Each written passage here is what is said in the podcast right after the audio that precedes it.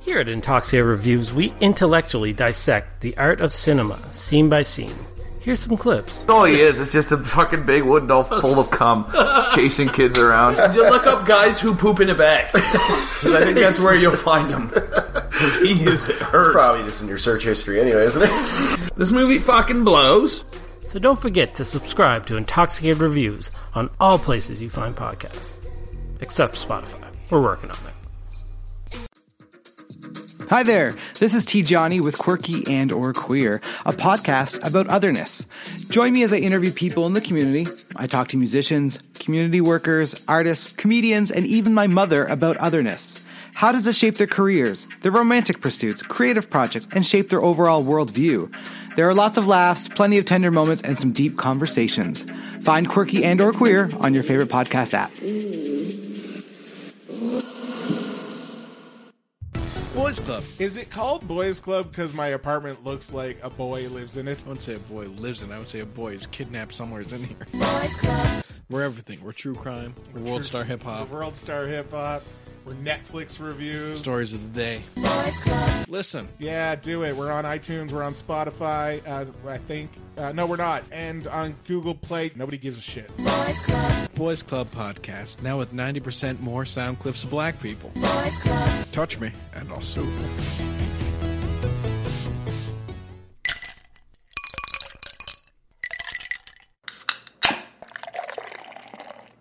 Do not take product if you are hy- hypersensitive.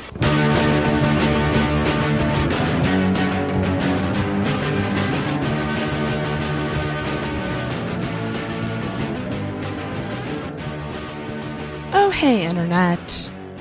And welcome back to the Intoxicated Podcast. I'm your host, Sarah, and this is a drinking comedy podcast where I usually have my friends, various guests, and comedians on, and we talk about life while drinking. This week, I'm actually getting back to my roots with Intoxicated and doing a subject based episode. This week, we have returning guest Frankie, who is a friend of mine. She has done the show five times, uh, including this episode. And this one is going to be very much so a subject based episode, kind of a therapy session, if you will. I wanted to get together with Frankie and talk about confidence and self esteem, which is something that I am always struggling with, always on the struggle bus with this subject. But now more than ever, I think. I'm definitely at the heaviest that I've ever been. Um, so that is presenting a lot of challenges for me. Uh, it's not easy. It's hard. I'm not going to lie. Uh, it probably goes hand in hand with the fact that I've been more depressed than ever. You know, oh, just such happy stuff here on Intoxicated. But for real, every now and then I do want to get together with somebody and talk about something a little more serious. Um, obviously, this is still a comedy podcast, and this isn't going to happen every week, but it's important sometimes. Uh, this is my outlet, so until I get a real therapist, this podcast is what I have. So we touched on a lot of things in this episode, but mostly around the realm of confidence and self-esteem, and not just body confidence, but just general inward confidence as well. It was great. I really needed it. I think Frankie needed it too. We had a good conversation, and I think a lot of people can relate to the things we talk about in this episode. So let me know what you thought. Uh, if you hear it and you relate to something or you have any other thoughts on it, I would love to hear your feedback. And of course, make sure that you do hit subscribe to this podcast if you are into it on whatever podcasting app you use. Hit subscribe so you don't miss an episode. If you love it, you can leave us a iTunes rating or review. If you really, really love it, you can check out our Patreon page, which is patreon.com backslash intoxicated for various reward levels that you can sign up for on a monthly basis to get some extra content. And I do actually want to give a shout out to a new Patreon we have who just signed up. A huge thank you to new Patreon Evan for signing up at the $15 level. Woo, high roller.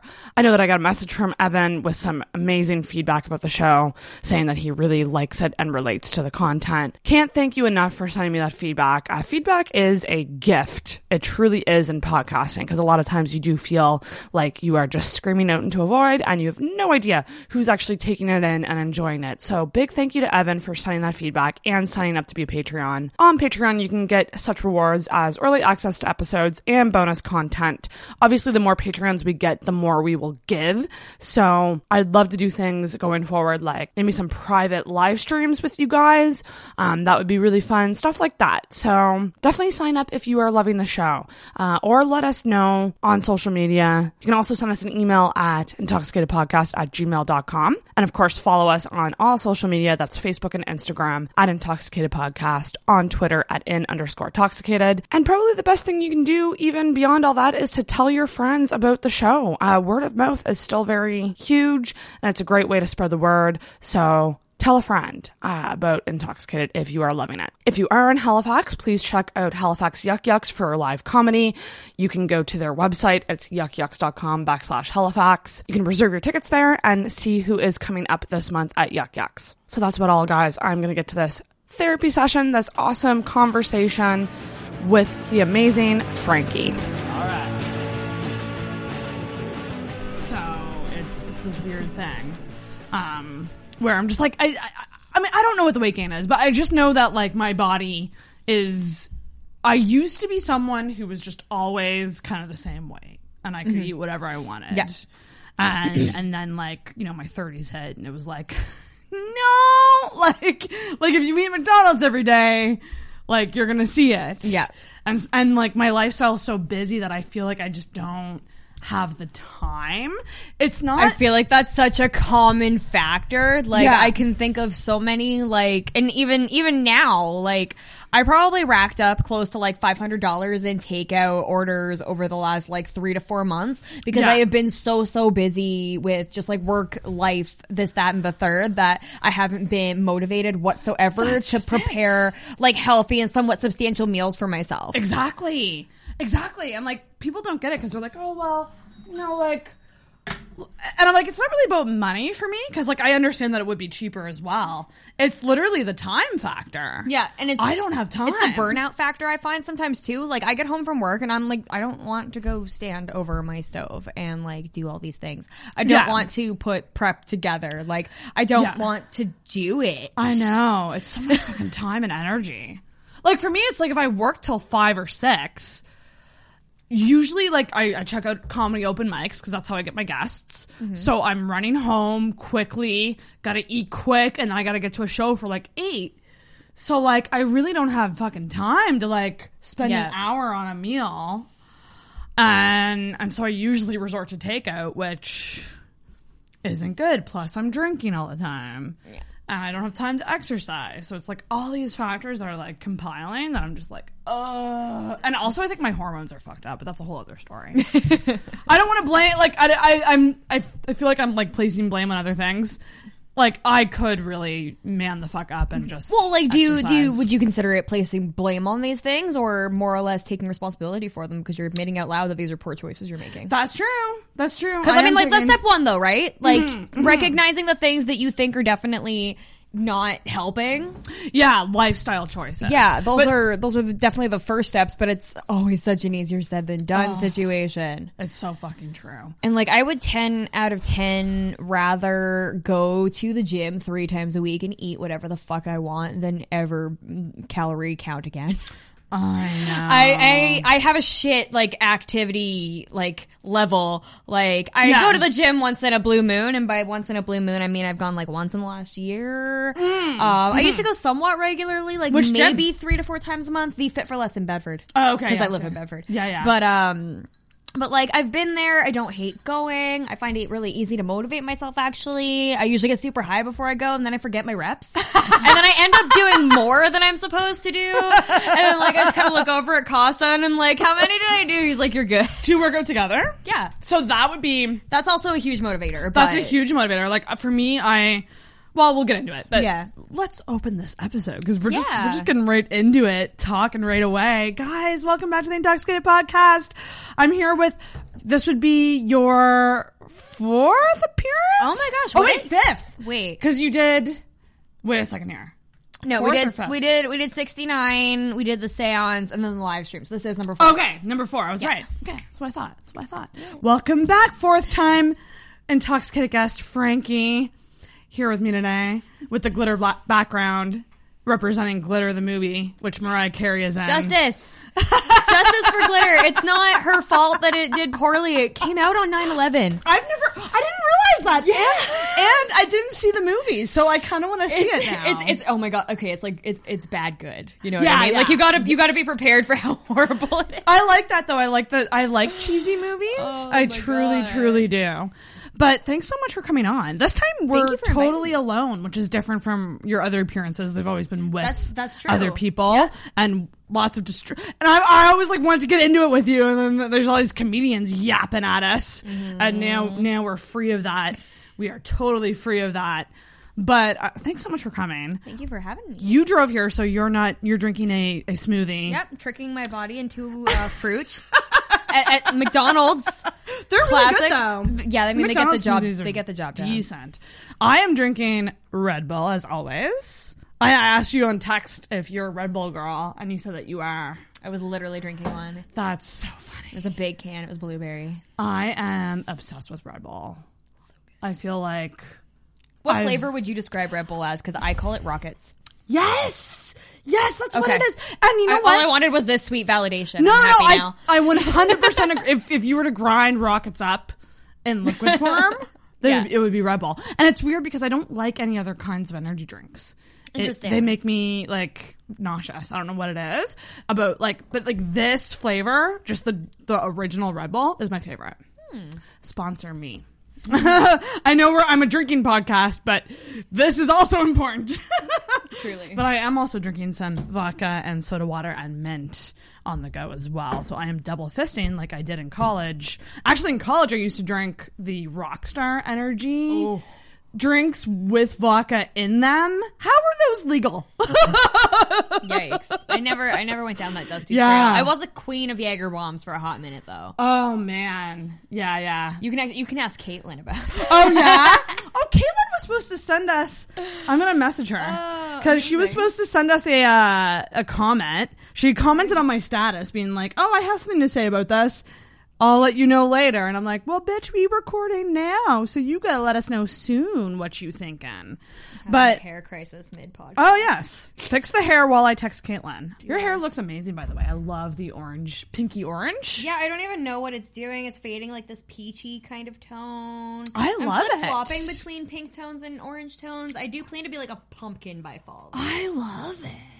It's fucking gorgeous. And you use the Arctic Fox hair dye, right? Um, for the most part, yeah. I mess Yeah. around with a few other brands as well, but uh, the Arctic Fox is one of my favorite ones right now. There's a YouTuber I like I watch that she has kind of similar hair to you, like Yeah. the colors, and she uses the Arctic Fox. Yeah, it's pretty solid.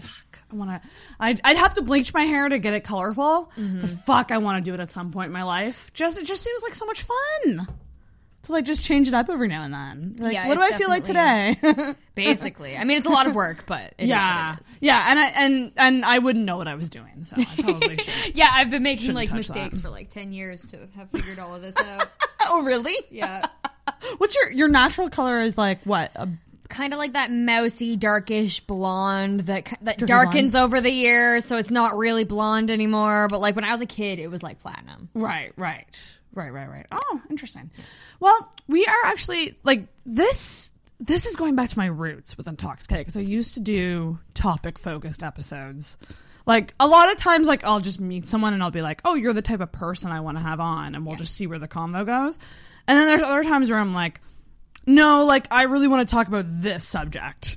Who Yeah. could I get for this subject?" But you and I have talked because like I've come into the shop or whatever Yeah. and we've talked briefly about like you know confidence and self-love and self-care and and all that stuff and you expressed interest in talking about this Yeah, totally. so thanks so much for coming on to talk about confidence and self-esteem because it's a fucking uh it's a tricky subject I mean, I'm gonna go ahead on the record here and say I'm not implying for one fucking second that I have either of those things. Oh, me either, girl. Good. Right off the bat, we are not making any. Uh, we are not perfect by any means, um, but we are both working on it. Yeah, I I've got that really glorious con- complex where I've got like an ego way the fuck up here, and then like the self esteem worth business is down, down here. lower. Yeah, is that a Gemini thing? I don't know. maybe maybe Castor and be. Pollux are like beating each other up in my head or something. The twins, Yeah, like they're losing it. conflicting. You know, you never know. But yeah, no, I actually like I would agree to well, I think because we're both louder personality types. Mm-hmm. I think people see personality types like that and think, "Oh, they're so confident," or like, "Oh, they're alpha females," or Yeah, it can definitely come off that though. or Or like- commandeering. Yeah. We own rooms. Well, that's just it. Yeah. So like people think if you're loud and out there that you're more confident, but that's not necessarily the case. Just a personality type. Yeah. And the confidence is is within. But I often I don't know about you, but like, do you think when you think of people in your life, like your friends, do you think that they think that you're confident? Oh, that's a really interesting question. 'cause Yeah. I've never really looked at it that way. Because like I could pinpoint exactly in my head who I like know is confident, who I know is sure of themselves, Right. like who I know is probably, you know, like could use a hug, like that sort of thing. Like my perception of my friends is pretty clear to me, but I have no idea how they're perceiving me. That's wild. Yeah, it's weird to think about, eh? Um, Because I often get the people who don't, my non close friends think I am. Yeah, I feel like that might be something a little bit more accurate. Like people that aren't as close might think like I've had people tell me that they think I'm really put together simply because like I have an apartment in Bedford with my boyfriend and I own a car. Like right. But you also, but the thing is with you, because you, you also have a strong sense of style. So to speak, it's yeah. I think would put off the vibe that you have it together in the sense of like how you look, you have a vibe, you have Yeah. a style, you have a look and feel, and you rock it. Thank you. thank and you. not everyone, not everyone has that. Like for me, personal style has been so, like evolving so much. Oh yeah. Like some days I just want to like some days I do want to just be comfy, and other days I just want to hoe it up. So I'm just like I don't know what it is. No, like even before I arrived, Chameleon. like I was meandering with like you know hot lace bodysuit. I have these like fake leather pants that I've been rocking every single day because they make my butt look amazing. Yeah. and then I was just like, I, mm, Well, like- cardigan, and then my comfy shorts and my socks, and like I'm still cute and everything, but like it's it's comfy hoe. Well, we should say right now we are both wearing lingerie technically.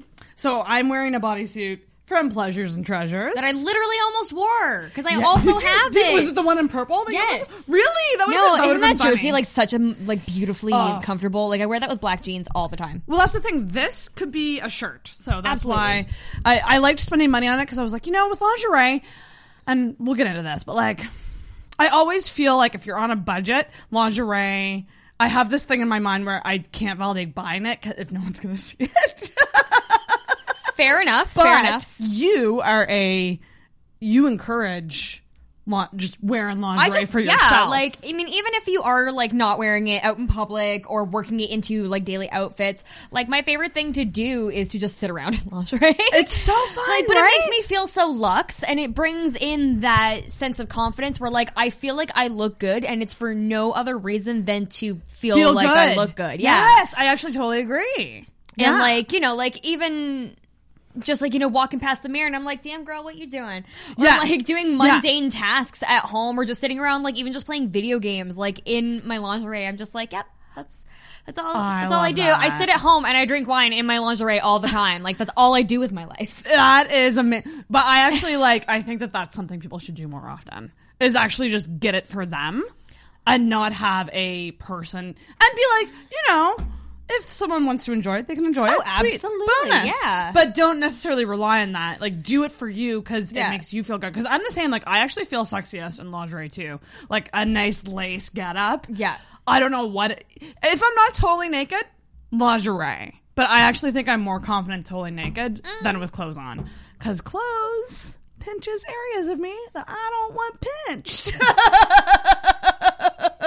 That's what I've come to learn. I'm like, I actually, it's a weird thing because I feel way more comfortable totally naked. And you just wouldn't think that. I'm exactly the opposite, actually. Really? Uh, funnily enough, and like, so I'll wear things that are like mildly revealing or like lingerie in my normal outfits. Um, but like when I'm dressed, you don't see the nooks and crannies, or like I find that I can hide the things that I don't want. Oh, see, that's so interesting. And I also find like I don't know if it's just because like I'm super short. I don't have like as much of a torso, so that really distorts my view of like my stomach area. Oh, that would, Like, yeah. and- yeah. Um, so like seeing that like with clothes on or like especially like you know in a high waisted pair of jeans or something, it looks you know it makes sense to me. I can section off my portions and you know I just look at it and I'm like okay that makes sense. And then when I look at myself naked, it's just a very very distorted view of what my own like proportions are. That's so like that's so weird how we think about it differently. Yeah. Like for me, I dread putting on clothes because I'm currently in between sizes right now. Like I'm really truly like I could I could buy a medium or a large like at most stores and if I buy a large it's going to look a bit baggier on me but I'll be more comfortable. Yeah. But if I buy a medium I might look like I have more of a shape but I might be more insecure because it's tighter Right. and more uncomfortable. Right. So it's this weird time in my in my body where I hate it. What's that? I almost always go down. Oh, And yeah, then I always too. regret it. I always regret it. I had a full on breakdown in my closet, like on the floor crying, like because this one skirt like was just slightly too tight and I couldn't breathe comfortably. Yeah. And I was just like, you know what? I knew when I bought this skirt that it didn't fit perfectly. Right? I knew when I bought this skirt that it wasn't. 100% comfortable for me and I still bought it hoping that one day I would just happen to magically That's what have we the body that fit into that skirt and Yeah. I threw that fucking skirt in the garbage and that was one of the strongest things I've ever done in my life. It's the worst. it's the worst fucking feeling. And like the change room, the whole change room echo chamber of like, you know, trying things on and like you might not have a friend with you, so you're you're just criticizing yourself as you're trying things on. And I'm the same way. And in fact, I did an episode about confidence like a while back with my friend Rebecca. And one of the things it was weird because it was polar opposite. I was like the most confident that I had ever been at the time. Right. And like I was talking about the liberating I, uh, moment that you can have as a woman where you just decide to embrace the, the upsize and you feel more comfortable. You you aren't as, on guard because you you can breathe properly. but I think so often we try to squeeze ourselves into things because maybe that's once how we were and that's where we want to go, but it's not where we're at. But so we squeeze ourselves into them hoping that one day we'll lose it. And it's it's not fair to ourselves. No, it's setting us up, setting ourselves up for disappointment. Yes, as opposed to setting ourselves up for like acceptance. And it's like what I always say about the change room. I'm like, if you bring two sizes in, try the larger size on first because Yeah, because then at least you're like, oh, I don't actually, I'm not as big as I thought, as opposed to like, Yeah. okay, well this doesn't fit. Yeah, because like I've had moments like recently where I'm like looking at the large, I'm like, there's no way that like that's my size, and I'm like, oh no, girl, that's your size now. You gotta you gotta embrace that. Like, fucking body image is so fucked up. It's so fucked up because for me, like I always like how I look in the mirror more so than like on camera or Oh, in absolutely. pictures. Like I've just never considered myself photogenic at all. Like I can take a good selfie, but I Yeah. got I got control over that. Yeah, exactly. You oh know? my gosh, yeah. So like that's something I want to bring up with you because you you do like lingerie photo shoots sometimes. Yeah, that's something I actually just started doing within like the last year. Yeah. I've done three shoots in total. I actually got I had one done on my birthday. Mm. Tons of fun. Mm. So fun. Um, I've only worked with Adam O'Brien so far, and he's really, really amazing, super duper comfortable. I recommend him to like anybody that hasn't like dipped their toes into it before. Yeah. Um, but like they're like mini protests to myself is what they are. Like I'm super uncomfortable the whole time. Like I like I I put on a face and I ham it up because I'm a fucking star and I love attention and I'm, you know, like I'm that bitch. But inside I'm just like, oh god, there's like there's no way I look good right now. It's highly but I had eh? I had a real like clarity, not even clarity, but like this really fucked up moment where like um he showed me just like the preview on the back of the camera and he just said fucking look at that. And I did and it was I had never seen myself in such a way that I was so happy with. Oh my gosh, And it yeah. was the weirdest feeling. Like it was a mixture of like sad and happy and like almost like guilt for not feeling Right. good about myself this entire time. Oh yeah. But then there's also like that part of your brain that wants to gaslight you and is like, well, maybe that's just a good angle, or maybe that Oh. was just good lighting, or you know. Well, I think the thing is, is like because we're so in our heads and we're in this body, like our Mhm. bodies that we're in are what we have to deal with every day. Mhm. So we do pick. It's it's just like anything else. Like um like if someone's doing public speaking, like you're gonna pick yourself apart in ways that only you know, and outwardly that's not what's showing to other people. So with photographers, I truly do feel like they're very talented in seeing like your true beauty and just figuring out ways to capture that. Yeah. Like so much talent. And you're right. Like, because I did a photo shoot for the podcast, which wasn't a lingerie photo shoot, but it was like, I was wearing like a. It was hot. dress. Yeah. Like you were looking fine. Like that was a sexy But shoot. Again, like same thing. I was so uncomfortable. I was so uncomfortable, and there were so many photos that I was just like, they're never seeing the light of day. Like stomach issues, up the yin yang, all of that. But like again, you know, they direct you in a way that's flattering. Yeah. And is showing your best light, Yeah. which I don't think is a manipulation. I think that's just I don't know. It's a Talent. highlight reel It's what it talent. yeah. It's a highlight reel. That's exactly what it is. But it is really fun to do, and I highly recommend it. Like Yeah. I would like to do a full lingerie shoot sometime. It's definitely something that has made me feel better about myself and more comfortable in like just the body that I have because there's you know like a lot of the times I have gotten these things done they've been like really like uh kind of last minute planned. And so I don't have like well because you know when you're booking a photo shoot with somebody you don't have 3 months to work on your body to get there. You don't have, you know, Right. however many time, like however much time you think you need to trim down or make yourself look the way you want to. At best, you can touch up your roots and get your nails done. Like Right. that's about, you know what I mean? There's only so much you can do to really optimize yourself for photos. So sometimes you just got to go into it and like, you know what? Sometimes I've got a belly full of pizza today.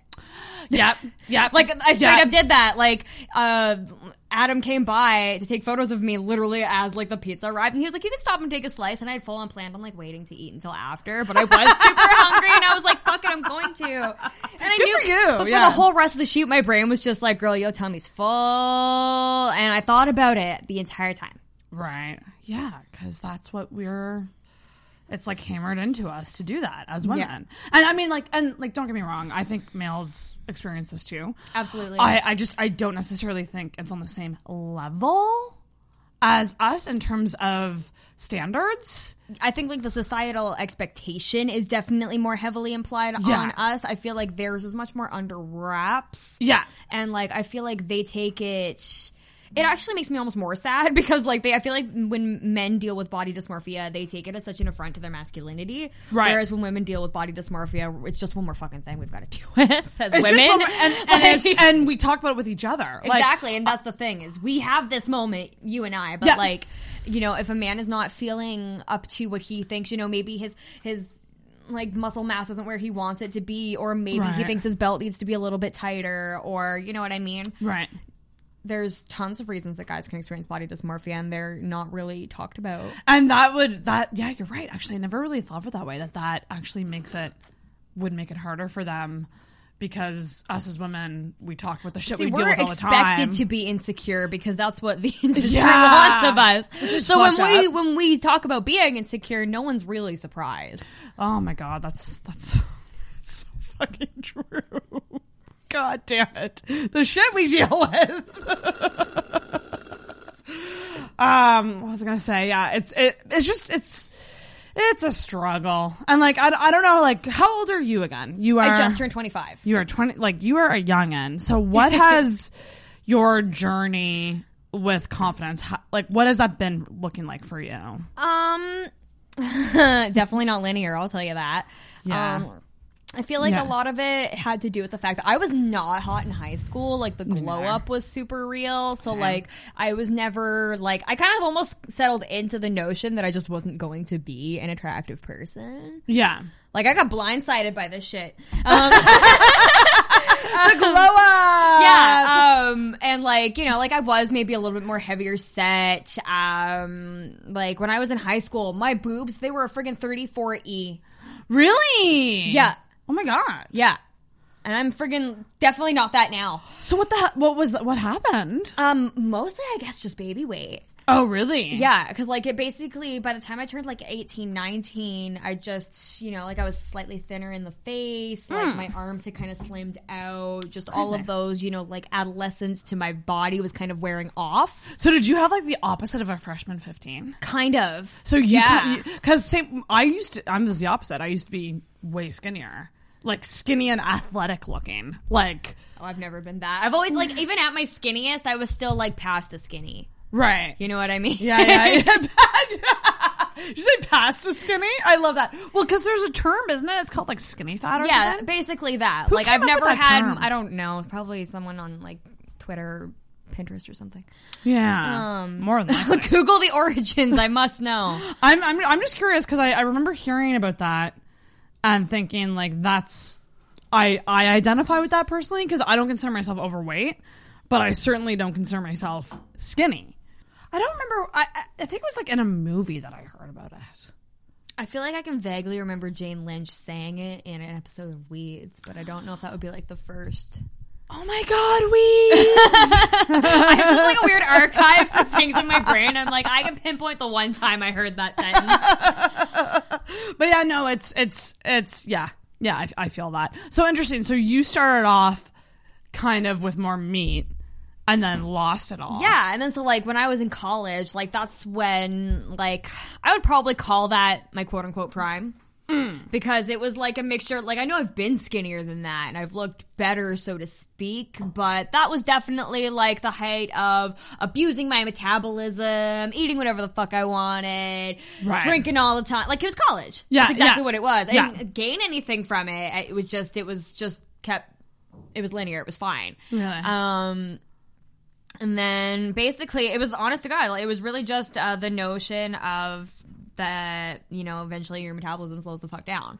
Yeah. And I think it was around like twenty two ish was when I noticed that uh, I was slowly starting to kind of put on weight, and it wasn't anything I was worried about. I was just like, okay, like you know.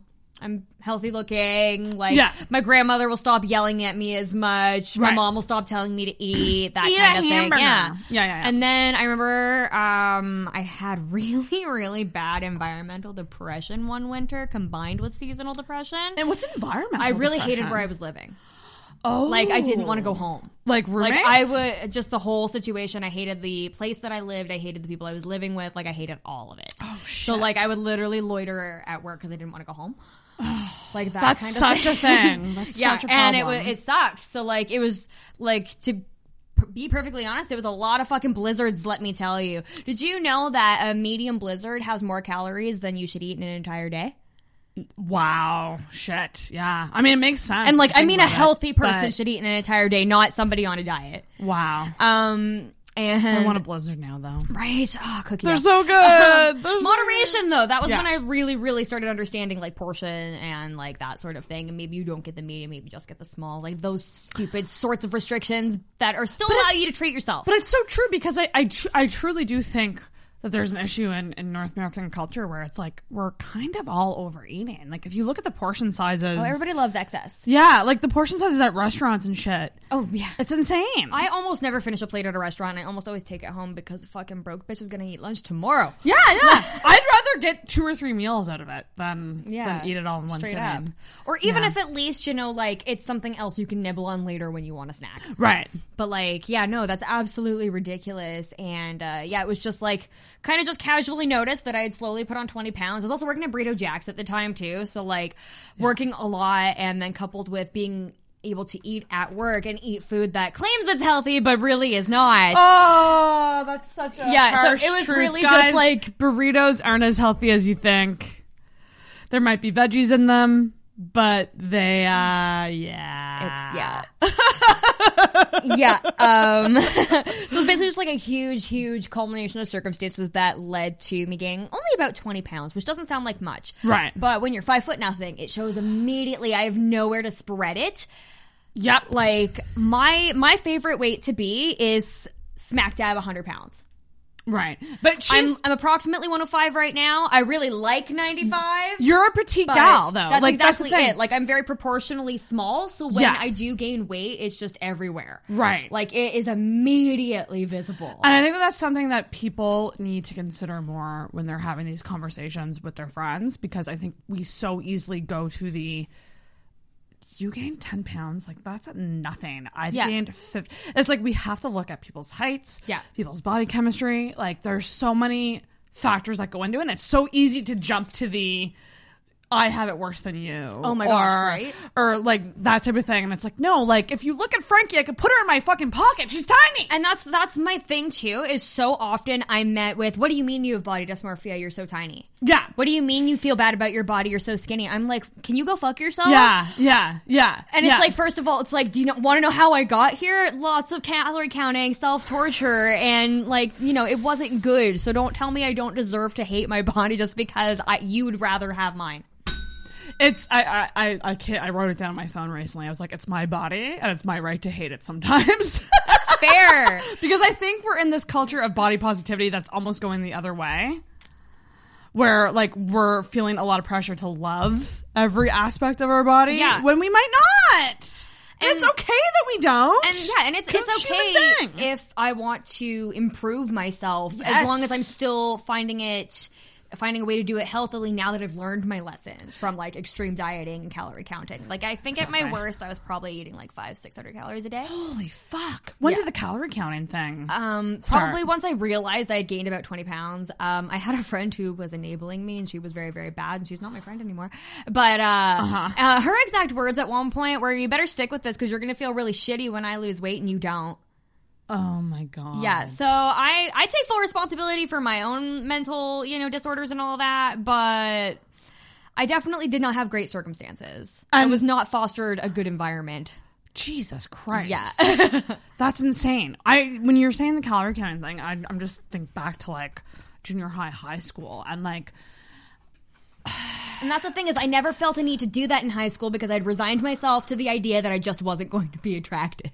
But it wasn't until college. Yeah, and then Yeah. and then once I was like, okay, you know what I mean? Like I I like I grew into my figure, I grew into my face, I grew into my features. Like it just, mm. you know, I didn't look like a child anymore. Well, I still do, but like Yeah, yeah, but yeah. like, you know, I started to look more like a woman than a child. And that's when I started to feel more confident about my appearance in general. And I am. I think I'm a good-looking person. I know that, you know, I can look good. I know what makes me look the best and what makes me feel the best. Yeah. But like it was still I never dealt with those kinds of issues as much. Like obviously I still thought, you know, like there was lots about my body that I would change in high school. Just as insecure as any other high school kid. But I had just resigned to myself that that was just all I was going to get. I was like, this Yeah. is as good as it's going to get. It's never going to be better, so just accept it. yeah, yeah, yeah, yeah. and then yeah. once everything got better, I was like, well, how much better could it get? And that was almost a spiral. ooh, see, yeah, that's that's where things can get messy. Yeah.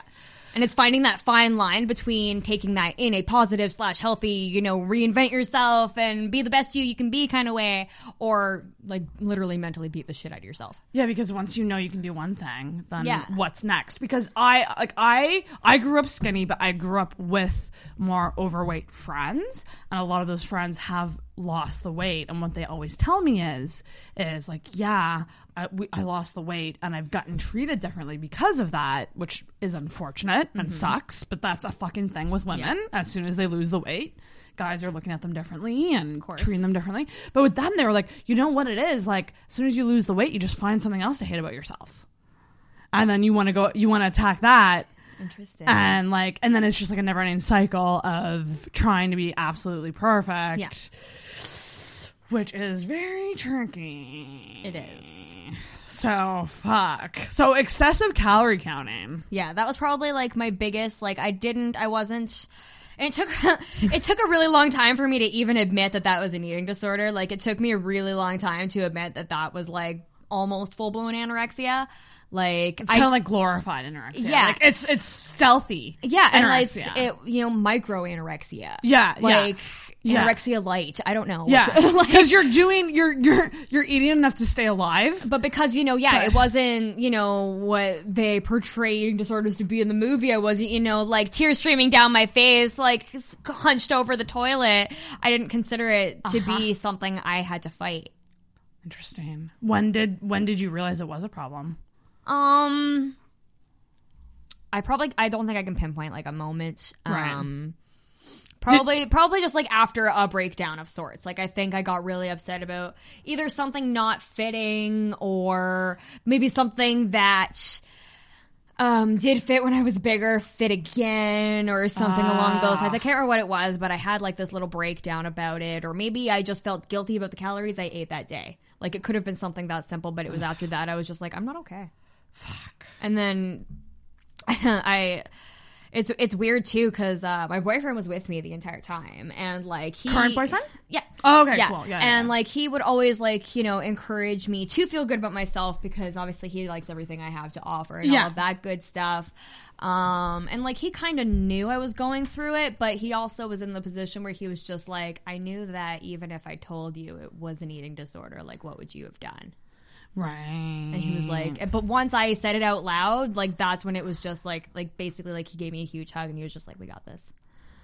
So like, I mean, I didn't need his help or anything like that, and like sometimes he still, you know, tries to keep me on the right path, but everything like that. But it's weird to that he knew the whole time, and I didn't. Like, I, Right. like I refused to realize it, and he was just kind of like.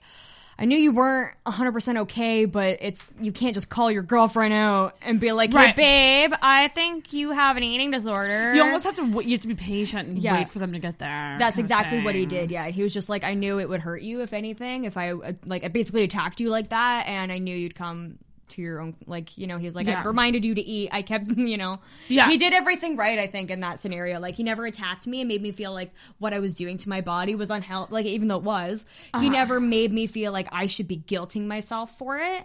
Right. Whereas that's what I feel a lot of it is, is like, how dare you be dieting? Go eat some cake. You know what I mean? Like that kind of thing. And that's all so fucking fucked up. Because like really, an eating disorder, there it's a mental health thing. That's exactly people. it. Like, I, I think people tend to Because forget it doesn't that. mean I don't love food. It doesn't mean I don't love to eat. It's just it's the associated guilt. Yeah, yeah, yeah.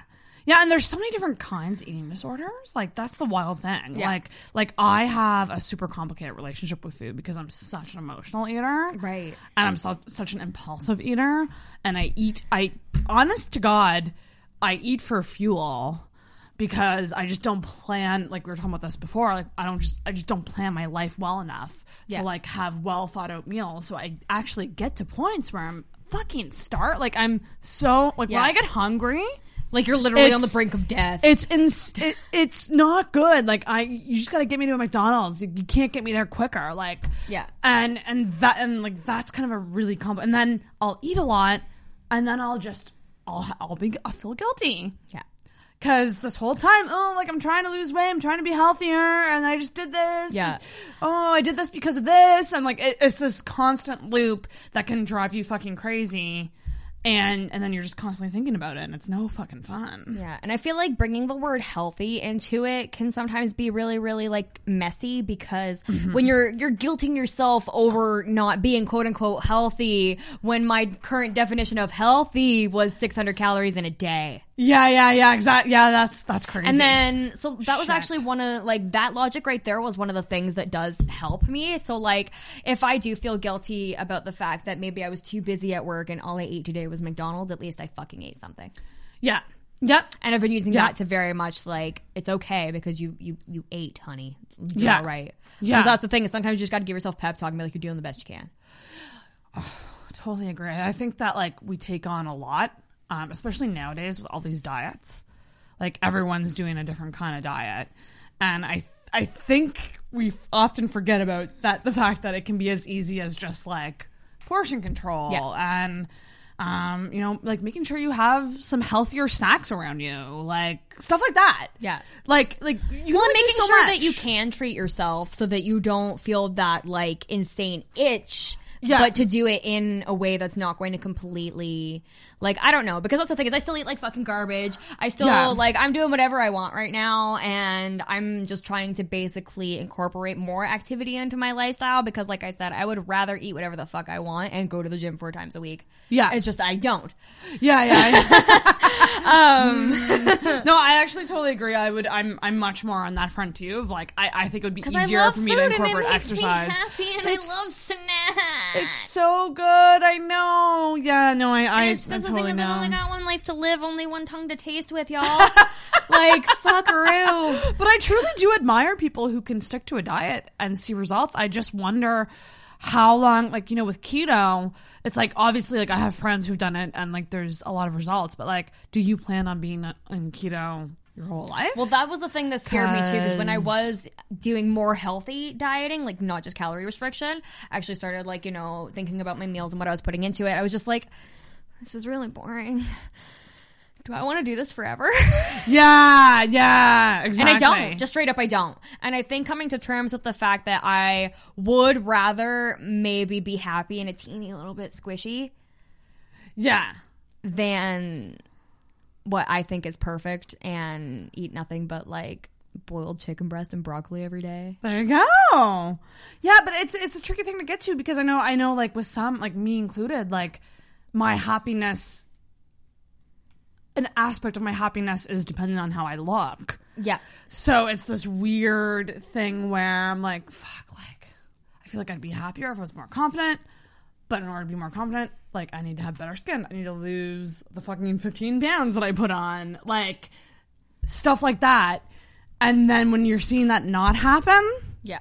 you're like, am I ever going to be happy in myself? The worst is when, you know, like it worked. Like I got, like I dropped that 20 pounds. It was great. Yeah. And then when I stopped hardcore dieting, my body started to level out. It was like, oh, okay, so you're not getting 600 calories anymore. You're starting to get 16 because that's how much you need to literally live. Like your resting body meta- me- metabolic rate is about 1500 a day, I think. So like you need that to exist. You need that to get to where you need to go. Exactly. Yeah, and yeah. like once I was like, okay, so I'm basically taking in almost three times as many calories as I used to. Obviously, that was a shock for my body as well, and I had to deal with that. Did you have doctors telling you this? Or is this doctor. We're in Halifax. What's that? What's a doctor? I'm at 25 years old and I have no insurance. I think I see a doctor. like, where did you learn all about stuff like that? Like, Um, like intake. Was it like just like the internet or like apps? Um, I did have a fitness app for a while. Um, it was the main reason I was counting my calories, Mm. and it allowed me to. It even gave me a health warning before I set the Oh, amount really? of calories for Oh, the day. shit. Like I fucking didn't listen to it because I'm an idiot. It was basically it was just I don't know experience. I guess I was just like okay, so I know I can lose weight by eating these healthy foods. I know I can lose weight by restricting calories. I know that I'm gonna gain weight if I do this. I know I'm gonna gain weight if I do that. Like it was basically just such um such an up and down with my weight itself that I kind of like kind of looked at it and I was like okay well what worked and what didn't and then what worked in a healthy way and what didn't. And even now like again I'm not mentally healthy at all. I still struggle all the time. I still cry over my body. I still get upset when my tummy doesn't look the way I want it to. I still Yeah. get upset when I think my boobs hang lower than they should especially because they used to be bigger and now they're smaller so now they're not like up here They're not- anymore. Yeah, yeah, yeah. so like all of those little things that make me crazy, they're still all there, but uh, it's just continuing to remind myself that I would rather not deprive myself of the things that make me happy and it would probably be easier to just try to find happiness with what I've got.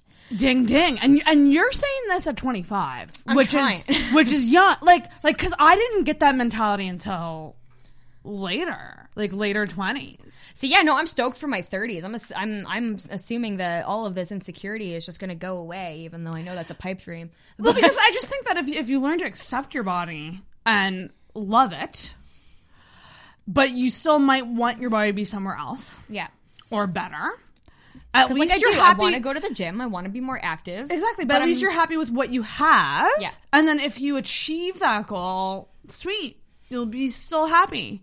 You know what I mean? Yeah. But like, I don't know. It's little mindsets. I find that like every once in a while, say like Costa and I would get like a, a big old fucking order of Chinese food or some shit. Yeah. And I'm sitting there afterwards and I'm like, oh, look at my tummy. Mm, I hate myself. Yada yada. He, Yeah. But he'll just look at me like, but didn't you love it? Didn't it? Didn't it make you happy? Didn't that taste good? Like, are are you happy? Is your tummy happy? And I'm like, well, yeah. then who cares? Yeah, it's like you'll be fine. Like you're gonna go to sleep and it'll be gone in the morning. and also too, like, I just want to like say, like, what's so fucked up about all of this is that it is so personal and individual to you. Because like me looking at you, I'm like, Frankie, come on. Mm-hmm. No, Really? and that's exactly it. That's And, you know, exactly it. Most people would look at you and say that too. And it's the same with me. Like my larger friends look at me and go, "Why would you feel that way? You can eat whatever you want. You don't get it." But it's like we know our bodies better than anybody else. We know when we gain weight more than anyone else because, like you said, ten pounds. I might not notice it on you, but Yep. you're you, you're gonna notice Yep. it. Um, and so like we have to stop um, playing this game of saying things like that. Like so me as your female friend, like if I was with you in that moment, I would say, "Oh no, like it's all good." Like I wouldn't go and say, "Oh, Frankie, you don't deserve to complain about that. You're so skinny." Yeah, and Like- that's the thing is it's like- so like that. It's so like that, but we're tr- we're- like we're socialized. Yeah. Fu- that's the fucked up thing. Us as women are socialized to say things like that. Mm-hmm. It's fucked up, and it's a ment like it's almost like a mental exercise. Yeah, to it's not literally like you don't deserve adversity because I have it worse than you. Exactly. And and the same goes for mental health too. I want to say too cuz like Oh, yeah. cuz like that's also a spectrum, but like nothing is greater than or worse than kind of thing. Exactly. And ugh, it's just it's just true. Eh, female friendship dynamics especially like there's nothing more nerve-wracking than when it's like group picture time. I don't know if you can agree with this or not. But when it's group picture time and you don't have control over that photo and that photo is being taken next to your like other female friends. Yeah. It is there is a psychological thing that goes on and I don't know if guys will ever understand it. Truly. The the idea of getting together with your friends who you all love each other. Yeah, and, I'm like, you look great, you look great, and then And even if I'm like, I look great. Yeah, yeah. It's having us all together, like that dramatic comparison, even if you don't want to. Yeah. Yeah, Your brain is going to. Your brain is going to, and we all know we have different body types. We all know that we have different styles, but having a picture where we're like lined up, Yeah. it's this. Oh, and then like you know, there's not one picture that everybody likes, and it's this whole thing. It seems like such a stupid fucking thing. Yeah. but this is a huge like problem. It really is. And For I me, don't- it's the I'm the shortest, and it sucks. Yeah. I'm so tiny compared to everybody. It looks so bad in photos because I'm like down here and everybody's up here. But see, that was the thing. Like with me, like I grew up, like I'm, my body's very different from my sister. So like in family pictures, I always stuck out as bigger or broader Right. or like, and for so long I associated that with fat. When really it was structure, it was Yeah. my shoulders, it was my boobs. Like there was like a lot of factors contributing to that. But like we grow up with the perception of like you're either fat or you're not Yeah. and then people think they're fat when they're really not. you know, like Yeah. like, and for me, like it was like, sorry if you're ever watching this or seeing this, but like my mom would comment a lot on my body, What's more, mothers. and like really good, inten- always good intentions, always good intentions, but little comments here and there, and you know, commenting about what I eat and commenting about like what I'm wearing, and like it's little things like that. If you grow up with that in your brain, and like I did, like throughout high school, junior high, like going into college, like it really fucking gets to you. And I had a friend, like going back to the excessive calorie counting thing, whose mother like made her go on wa- Weight Watchers in like junior high, and like she became obsessed with ca- calorie counting. At the time, I I didn't care because I was skinny. But I was seeing what it was doing to her. Yeah. And I was just thinking, like, that's so messed up. And looking back, I'm like, junior high, high school, like, you're not a full formed woman yet. No, you need You're your growing. calories. You're growing. yeah. So like it's really fucked up when parents who I know you want your kids to be healthy and you know I don't think we should ignore ob- obesity when it comes to health when it becomes a health problem. I think yeah, we sh- sh- should do something about that they it. want their but kids to be healthy and that they want their kids to be privileged. yeah, no, exactly. And so like it's just it's just really fucked up that parents are like enforcing these ideas into women or girls at like such a young age. And like I don't know how like I mean I, I don't think I'm over it at all. I still Yeah. I still stress over what I wear in front of, in front of my parents. Yeah. Cuz I'm like I just don't want them to And it's it, it sucks. I'm 32. I don't want to be I want to be fully happy in what I am. Yeah. But I don't know how to get there. Is my problem. Yeah. and I, I truly don't. And I, it's funny because in prep for this episode, I kind of looked up articles today. Right. And, you know, a lot of them said a lot of the things that you would expect. You know, one thing you mentioned was cutting out friends in your life that Yeah. are negative influences on you. Like, that's something that I've been doing recently. And it's not so much in, in relation to body or physical. Just any negativity. But if they don't serve a purpose in your life, fucking out. out. And if you don't get me, if you don't appreciate me for who I am, like you're done. And like I've been doing that lately. Yeah. And, and it really sucks and it's really hurtful. Yeah, but and friend you gotta do it. suck. Oh my god, they're Friend the breakups suck worst. than, than real ones. They are so fucking hard. Mm-hmm. Especially when you've known the person for so long. And, Yeah. you, and you just think to yourself, like, why am I still explaining myself to you? Yeah. Like, I Should shouldn't, have I to. shouldn't have to explain myself to you. You should know that I have a head on my shoulders. Yeah. Like, you've known me since seventh grade. Yeah. Come on. Yeah. But unfortunately, I think people do have to do that when they're going through any type of transformation in their life. Yeah. Is you have to kind of do a friend friend sweep or whatever it is, a, fr- a friend cleanup. Call it more of like an inventory. You gotta see what that's the, what it is. Yes, gotta friend- see what, what kind Yeah. of condition the stock is like and uh, what's worth keeping and what's what's worth So chucking away. Big question for you though, because in this article, one of the things that they said about boosting confidence was to like, what do you think of the phrase "fake it till you make it"? I don't know if I support it because I find that that can foster like a placebo effect. Mm-hmm. And like, I mean, if you end up getting high off your own fake confidence, then like by all means do that. Um, I don't know. I just feel like to me with faking it, is there a making it? Do you really get there? Yeah, that's actually a really good question. Yeah, um, it's like because I I'm the same as you. I don't necessarily agree with it. I mean, I'm one to think you can be confident and still have insecurities. Be honest with those insecurities, because is anyone ever not going to have any? Is the thing like like even the most if we look at like a Kim Kardashian or like who, who we think are like the model types, like they still have insecurities. I sure hope so. Yeah.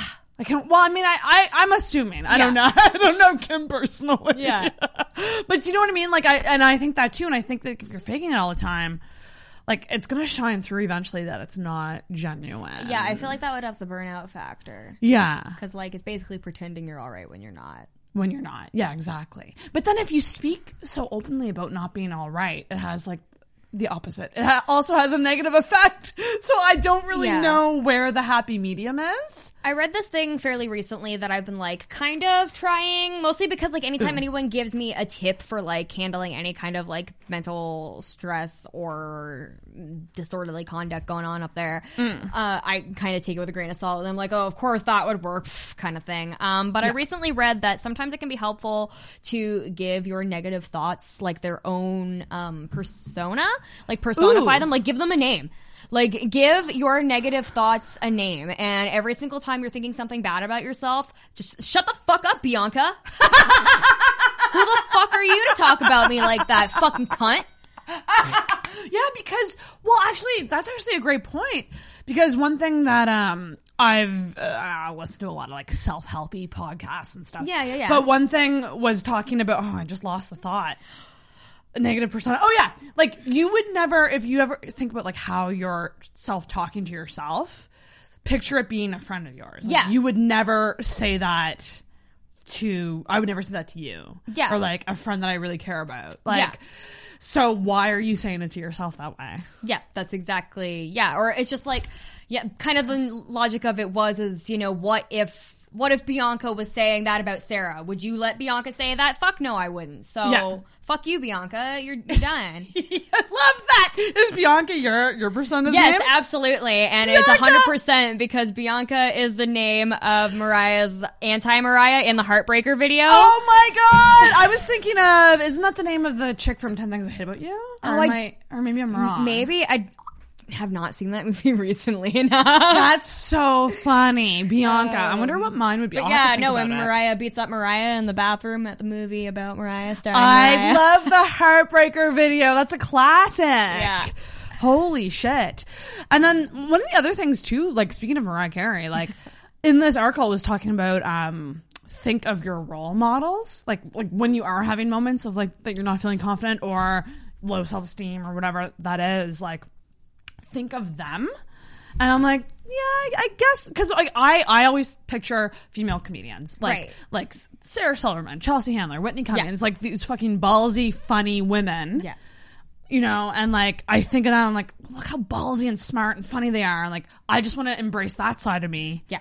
And and not focus so much on the physical kind of thing. So like you do you look up to Mariah Carey? Oh, She- absolutely. She's she's your girl. Um, I mean, like, yeah. Besides the fact that I'm completely enamored with her, um, I think about the fact that, like, you know, She's like in the mid '90s, um, at the height of like her like climb to fame, like she was in a really abusive relationship, uh, who happened to be the head of her record label. um, yeah, but yeah, no, he was super like sexually oppressive. He wouldn't let her leave the house. He made her wear turtlenecks and trench coats. So when the Honey video came out, and she literally does that like jump into the pool, and she takes off her clothes I and just got she's swimming. That's no, seriously, it's it's a full on like it's been said that the whole thing is a metaphor for her leaving him, and like that's the first time she showed cleavage. She wore a crop top, like she did choreography with all these dudes grabbing all up on her. She was fully, free. She fully embraced sexuality. oh my god. And like honestly, finding your sexy side is like one of the the biggest things I think that has helped me. Masturbation has been one of the biggest things that's helped me. Oh, big time. Oh, I feel that. And that's also that can also be up and down. But I think Oh yeah, like I've gone through phases where like I could be laying there forever and nothing's going to happen. And like sometimes I just don't want to. Sometimes I'm not into me.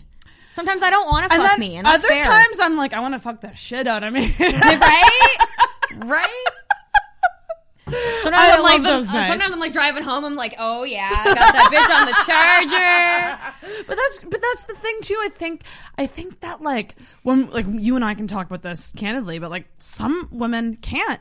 They get embarrassed and they still get like shy about it. And I'm like, we gotta we gotta really start. Like that's why I love this new era of Miley Cyrus because she is so just like pussy. I love my pussy. And like like like she's just so she doesn't give a fuck. Yeah. she does not give a fuck. And like I don't know, listening to her new music, it's kind of like my Mariah right now. Like it's Yeah, you're having that moment. it's just tapping me into this side of me that wants to stop giving fucks. Yeah. Because innately, I give way too many fucks. I feel that wholeheartedly. Yeah, I give way too many. Like, I, I just care way too much about what people That's think. that's a water sign problem. Oh, it's so true. I'm water dominant. So. Oh God, that's. I feel like that's a whole other podcast. Yeah. like, going into our birth charts. Oh, Like- buddy. Like I would a- like to do an episode where we like tear apart our birth charts. I would like to get somebody Like- that actually knows what the fuck they're talking about because I am a bullshitter. Believe me. I do too, and I'm on the hunt. Okay, cool. So I'm going to keep you in mind for that episode because I'd like That'd to be tons of find fun. someone who is like funny about it. That would be cool. Yeah. Like I, I want someone who knows astrology but can be funny about it in a way that's like, oh, okay, this is your air sign. Here's what's wrong with that. Like, Yeah.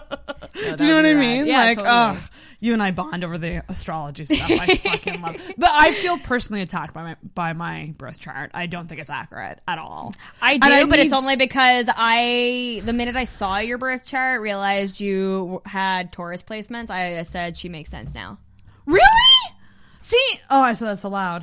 Um, I I don't see myself as a Taurus at all, but I'm truly starting to um see my stubbornness more.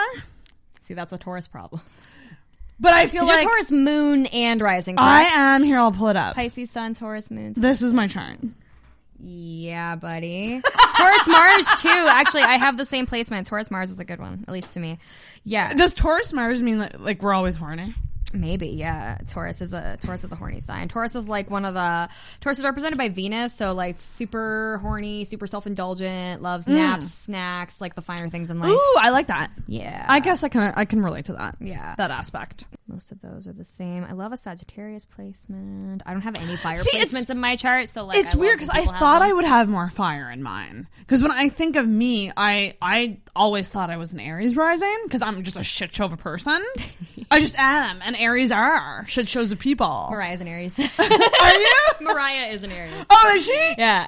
Oh, So is Elton John. So is Lady Gaga. Like every big singing artist. my Jupiter is in, in Aries, which apparently is like one of the more social planets. Yeah, Jupiter is like expansion, philosophy. So I guess it makes sense, but still, I, I I'd like someone to explain my birth chart in detail. Yeah. like in great detail. Like I could probably bullshit my way through it, but like I don't know enough about the like in depth factors to like really bullshit my way through a conversation. We are gonna get someone. Yeah, that would be fun. we are gonna get someone on.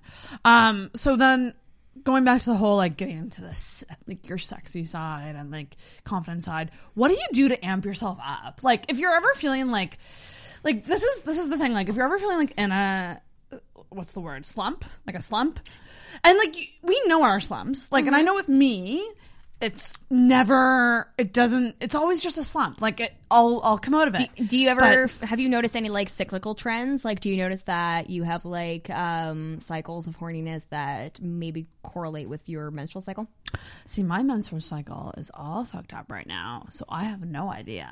Fun. So that's another whole issue with me, Right. Which is uh, what I want to get looked at because I do think something is going on there Right. hormonally, Because that's hundred percent what could affect it as well, right? Like dip in testosterone is gonna make you less horny. and also the fact that like the weight is not going down at all. I'm not even eating that much on a day to day basis, and the weight isn't going down. So I don't know. It's it's all going back to the fact that I am, yeah. But I, I was on antibiotics that fucked it up for a month. Oh, okay. But I like I then I didn't get a period for a month, and then the other day I had like weird spotting for a day, and then it went away, and I'm like, I don't know, was that a period or mm. was it spot? I don't know. Weird. My body's all out of whack, and really, truly, like one thing I do want to say, like if you are someone going through something strange, like I'm not taking my own advice, obviously, because I haven't seen a doctor yet, but like fucking look into it, because there could be a reason, there could be an underlying reason behind it. Like if you're getting weird weight gains things that you Yeah. just don't think are right, and I know that sometimes we can get into denial a bit Oh yeah. about our lifestyle and stuff like that. But I Oh, I tell myself admit- that all the time. I'm like, I don't eat that bad. What the fuck do you mean? And Costa's like, Frankie, you like literally ate a cheeseburger like three times this week. But like, if you are if you are doing everything you can and you're not like go and get it checked out and like stand your fucking ground because I know that like a lot of women will go and not be taken seriously and and doctors won't pursue their issues Yeah. and all this and like that's a whole other fucked up thing and listen i gotta take my own advice because i gotta get it looked at but yeah no it's it's hormonally i don't think something is right there That's understandable. That can definitely um, cause major um, issues valleys when it comes to um, any kind of like sexual drive. But even like, or... but even horniness, like I'm always horny. It's just sometimes I'm sad and horny. Well, see, that's the thing is, I find sometimes like I'm still horny, like I still want it, like your girl wants to fucking come, but sometimes like if like the depression gets too real, then like I just don't have the energy. Like Right. my body doesn't want to build towards the orgasm itself. Like I can put the toy on my clit and yeah, it feels amazing and I'm having a good time, but like sometimes it doesn't have the energy to build towards achieving orgasm. Exactly, because it's not you're not you're not there mentally, maybe. Yeah. And like that's like that's a whole other thing is is mentally being there. There was a time, and I think I talked to you about this a while ago, off mic maybe, but there was a time in my life that I would. Okay, this is weird. We're at the hour point. But I would like I was like in a depression and I would still have a sex drive, so I would watch porn and masturbate, but I would cry Interesting. instantly afterwards. Interesting. Cry. Ball. And like listen, like I'm a self deprecating person, I make jokes. That's definitely joke worthy as well. Oh, you cry after but it was real fucked up for some time. Like it was like I would have this plateau of like pleasure and then it would just go and drop right down. Yeah. And I would cry. And I, I talked, and I, I've never been in therapy long term, so I don't fucking know what's going on there. But like, I always chalked it up to like, oh, like I'm lonely, and like I get jealous of the people in the porn, and I want to experience sex with a connection with a person, and like I always chalked it up to that. But like, it was like I couldn't help it. Like I would just cry, and I don't so much get it anymore. But it's it's it's why I'm on a wait list for a specific therapist because I want to see a sex therapist. Interesting. Because I, I truly think like there's something going on mentally. Yeah. Well, I mean, like, yeah, like if you're experiencing any kind of like sexual confusion, it's definitely worth talking to an expert in the first place. Yeah. Just because, like, I mean, if you're confused, I mean, you don't Yeah. always know why. And Google, Reddit, whatever, not oh, helpful. don't rely Not on that. helpful. That will always not be good. First of all, I leave snarky comments all over our sex advice, so like, Do don't you even really? go. I can totally tell that you would. You would totally do that. I love you put people in their place. Yeah, I once love that. I once told a guy that there was nothing gay about a prostate orgasm. Uh, I once told a guy that he was a fucking idiot for asking how he could get his girlfriend to stop squirting. I love it. Uh, I've given lots of beginner anal tips. I could see you as like a sex like YouTuber, sex advice YouTuber. It's it's something I have thought about getting into. I may or may not be getting involved in some sort of like sexual education kind of workshop at God, Dow. you but I'm not 100 percent sure. oh my about. god, that's amazing. Um, it's like a friend of a friend does a thing, and yeah.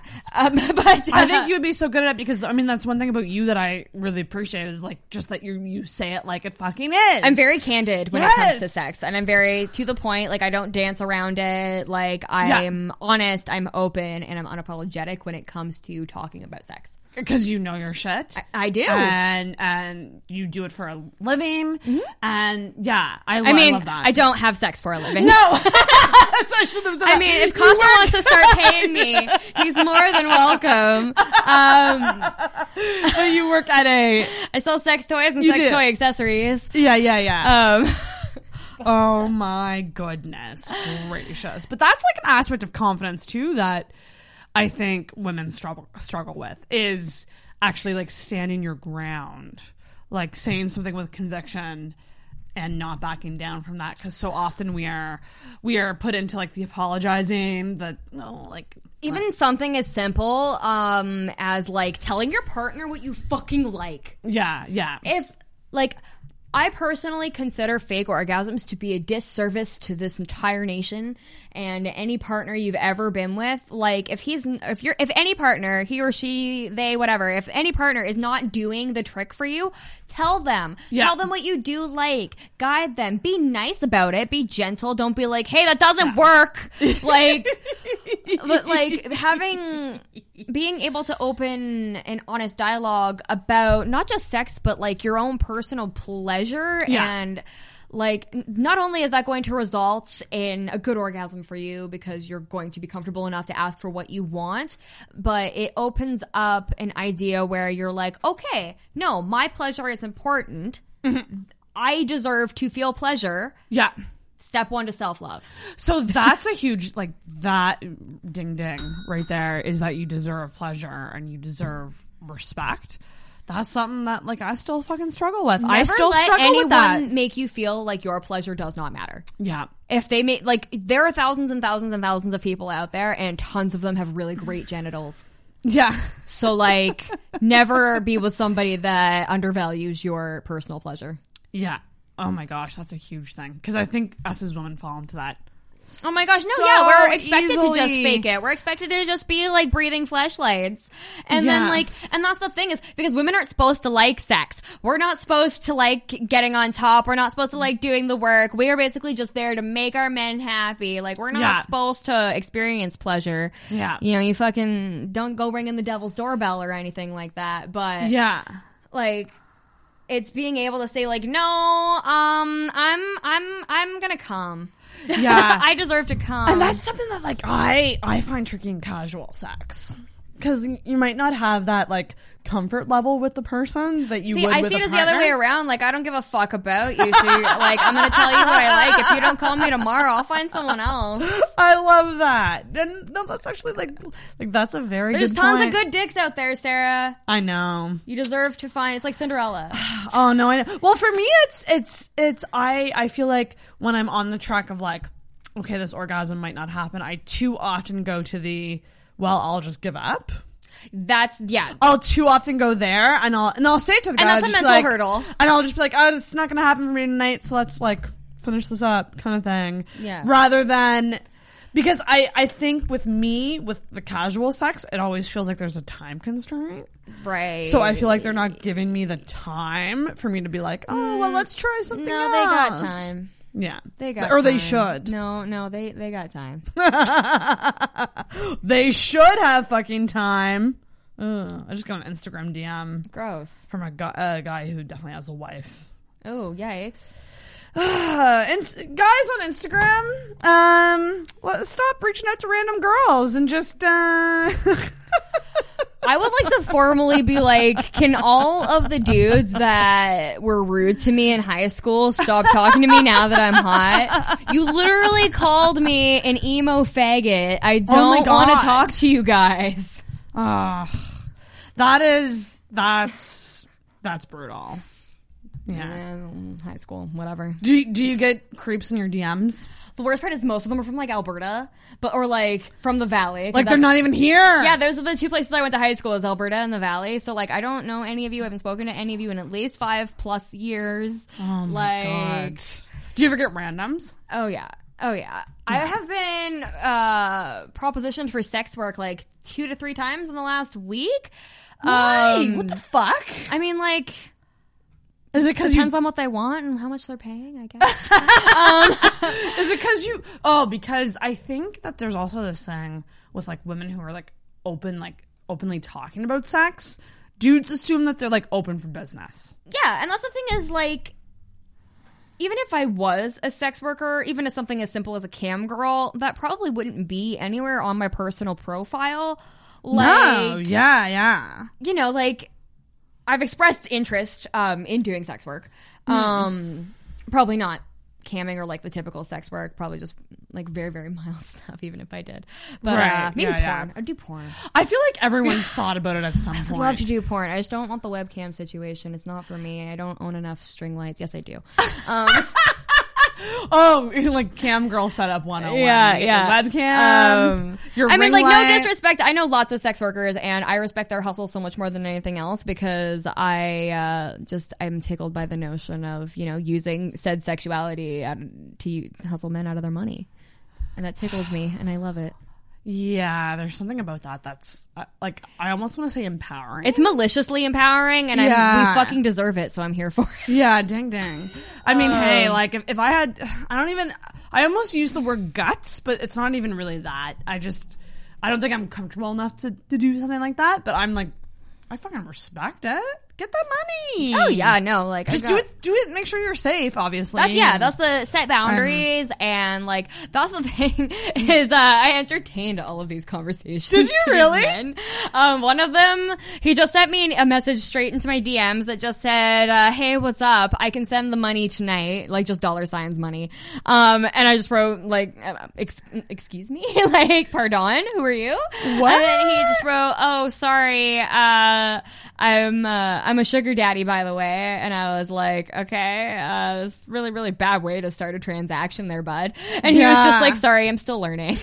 Ah, See, that's a whole like whole area that I'm like, man, like that is fascinating to me. But like, I would have to learn all about all the different aspects and etiquette associated with that. Yeah, no, that's the I thing is it. like I I entertain the conversation and I see how they approach it, and if I don't like the way they approach it, like I mean, I'm probably Yeah. not going to do anything for these guys anyway. But I mean, like again, depends what it is. Like if you want a freaking picture of my feet, buddy, I'll send it to you. Oh gosh, pictures? I have no issue with pictures. Yeah, That's yeah. nothing. I think the specific guy wanted, um, like I think some like solo videos. I think like face fucking, so like blowing my toys or something along those lines. I don't even know. Oh, really? I didn't ask him for too many details. I was just like, oh, buddy, I, I don't I don't do that. I was just like, what do you? I was like, what do you want to send me money for? like, oh my gosh, like, do you just want a sugar baby? I can get down with that. that is absolutely fascinating. Yeah. And I gotta say, like, I've been at broke times in my life where I'm like, it'd be really hard for me to turn that down. If Oh it my was, God. if it was a significant amount of money, it would be hard for me to turn that down. I feel like it would not need to be like if it's something even as innocent as like feet. I'd be like, oh yeah, buddy, you got it. Oh yeah, coming your way. That's fucking nothing. But then there's like these like sites that do it too, like Seeking Arrangements. Right, yeah. Is the sugar daddy site. Yeah. I was texting with someone from Seeking Arrangements for a while, actually. Nice. And like, it just got weird because he was very vague in what he wanted, and that was my first red flag. I was like, Yeah. if you can't tell me explicitly like what, like, Yeah, you're looking to get. because like if it's a situation where I go to dinner with you and then you expect me to have sex with you, like that's not that's not gonna happen. You know what I mean? like, because I I would not want to bang if if it's company and Girlfriend companionship. experience. Yeah, I would consider. That's that's like a that's a method of sex work where basically all you do is text somebody and act like you're their girlfriend. So all you do is like, "Hey, honey, how was work? Hope you had oh a Oh my god, I want that right now. Just even without the money. I want to text with uh, someone about my day. But yeah, it's, uh. it's hilarious to me that like three times in the last week I've been propositioned for sex work, and unfortunately, none of them were anything I'd go for. Oh my god. Rude. Well, the, it might still happen. If anyone wants feet pics, you know what I'm saying. You're really stuck on the feet thing. I don't know. It's the most. It's the least invasive I find. Yeah, no, that's very also I got size fives, y'all. They're tiny and cute. Ooh, tiny cute. Feet. I wear little boys Converse, half price. Oh man. Ah, but yeah, but going but going back to the confidence side. Yeah, yeah, exactly. Um, because I find sex work fascinating too. That could be a whole episode on. I really could. well. That's I'd the thing is they have to have a certain it. level of confidence, right? Like, Oh, I can only um, imagine. I know a girl. I'll give you her name when we're done. Really, Um, I would love. to I don't know if to she would be into it, but I know a girl that would be perfect if she was into it. I'll give you her name when we're done here. Amazing. Um, Um, what was I gonna say? But yeah, so like mentally getting yourself to an area. Like, is there anything that you do daily to keep yourself in a? And I mean, like, we're not all 100 percent confident, but like, you know, a, a generally confident mind frame. Like, I did this thing recently where I wrote down affirmations. That's something I've always wanted to do. I keep one in the back of my phone. I think it says something silly like "I am enough" or "I don't even know." Like, Oh, really? Yeah, I am confident in myself is what it says. But like, I can't, I can't let my brain get behind it. Really? I can't justify it. I'm like, cool, I wrote it down. Sure means a lot. Yeah, no, I know. It's it's very strange and weird. I just find what I did was like I wrote down specifics. Right. Like whenever I'm feeling cuz I always go to if I ever get rejected or um feel like someone's not attracted to me or something. I, I so often go to the I'm not good enough. I'm not pretty enough. I need to be skinnier. I need to change this about me. I need to like I I just I'm so prone to just picking myself apart relentlessly. Yeah. And also, like, if I see that that person is with another woman, I'm like comparing myself Oh, of course. relentlessly to her. I think comparison is the most toxic thing you can do to yourself. So true. One small thing, and I it's incredibly specific to me, and I guess anybody else that may or may not be sexually attracted to women in the slightest. But one thing I started telling myself was like, if I saw a girl with my own body type, I'd still want to bang her. Oh, hey, yeah, that's a good way to look at it. It's or almost like, even you know body types that I would consider like worse for me only. Yeah, I'm like I'd probably still bang her too. Yeah. No, no, no. That's that's actually it's it's kind of like you're seeing yourself That from was a bird's eye view, and that was kind of that was one thing that I started telling myself. So like kind of an affirmation, just literally Buffalo Bill style. I'd fuck me. Oh God, I'd I fuck lo- me hard. That's really interesting. Yeah, I kind of like that idea too. Just like, mm, yeah, I'd, I, I'd be attracted. Like, I'm. I mean, I think I'm bi curious would be the word. fair, I, I don't fair. really know. I, I only came out within like the last year. Oh, good. Ding, ding, ding, ding, ding. It was kind of just like, what do you mean all straight girls don't want to eat? Does pussy? that make it just like out of curiosity though? Like, does that make it um easier to not compare yourself to other women because you're like attracted to them and you can appreciate? I all- find maybe, Yeah. like maybe, like I don't know if that if I would have even come to that mindset if I wasn't attracted to women. Interesting. Like, and that's exactly it. Like, I can, you know, like look at my own body type, and I literally know that if I saw it on another girl, like. You know, provided that I was attracted to the rest of her, Right. You know, like I don't see anything wrong with that, and like You'd that also it. puts it into perspective. Like, okay, so that's why my boyfriend of three years is still attracted to me. Like, Yeah, yeah, yeah. and all of those things. So like it I don't know if I would have uh still been able to use that yeah. if I was like back like 100% hetero. Right.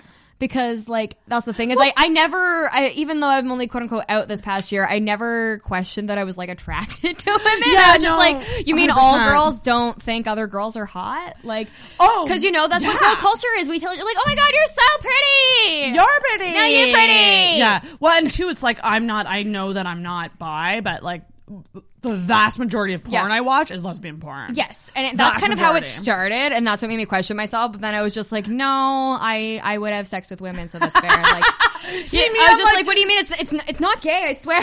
See me, I'm like, oh, I'd, I'd make out and see what happens. Like that's me. I'm Yeah, like, I, I feel like my biggest issue too, though, is just like I mean, like bisexuality is so gate kept in the first place. So, So I hundred percent like even as a teenager growing up and all of that, I just never considered myself gay enough to pull the bi card.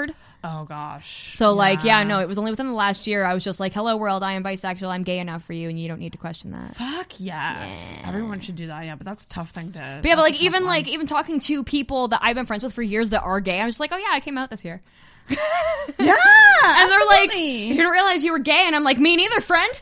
Well, I mean, I think I think some people they might not think that that's necessary for them to Yeah. just come out. Well, yeah, and But I that- never really did either. But Yeah. it was it was admitting it to myself is what I consider coming Yes. Oh, but that's that's Yeah. most of what it is. Yeah. It's yeah, embracing who you are. And I think too, like the thing is with with with straight women comparing themselves to other women, it's so much so for the guy's benefit. In Uh-huh. other words, it's like I'm jealous of her because she gets the guy.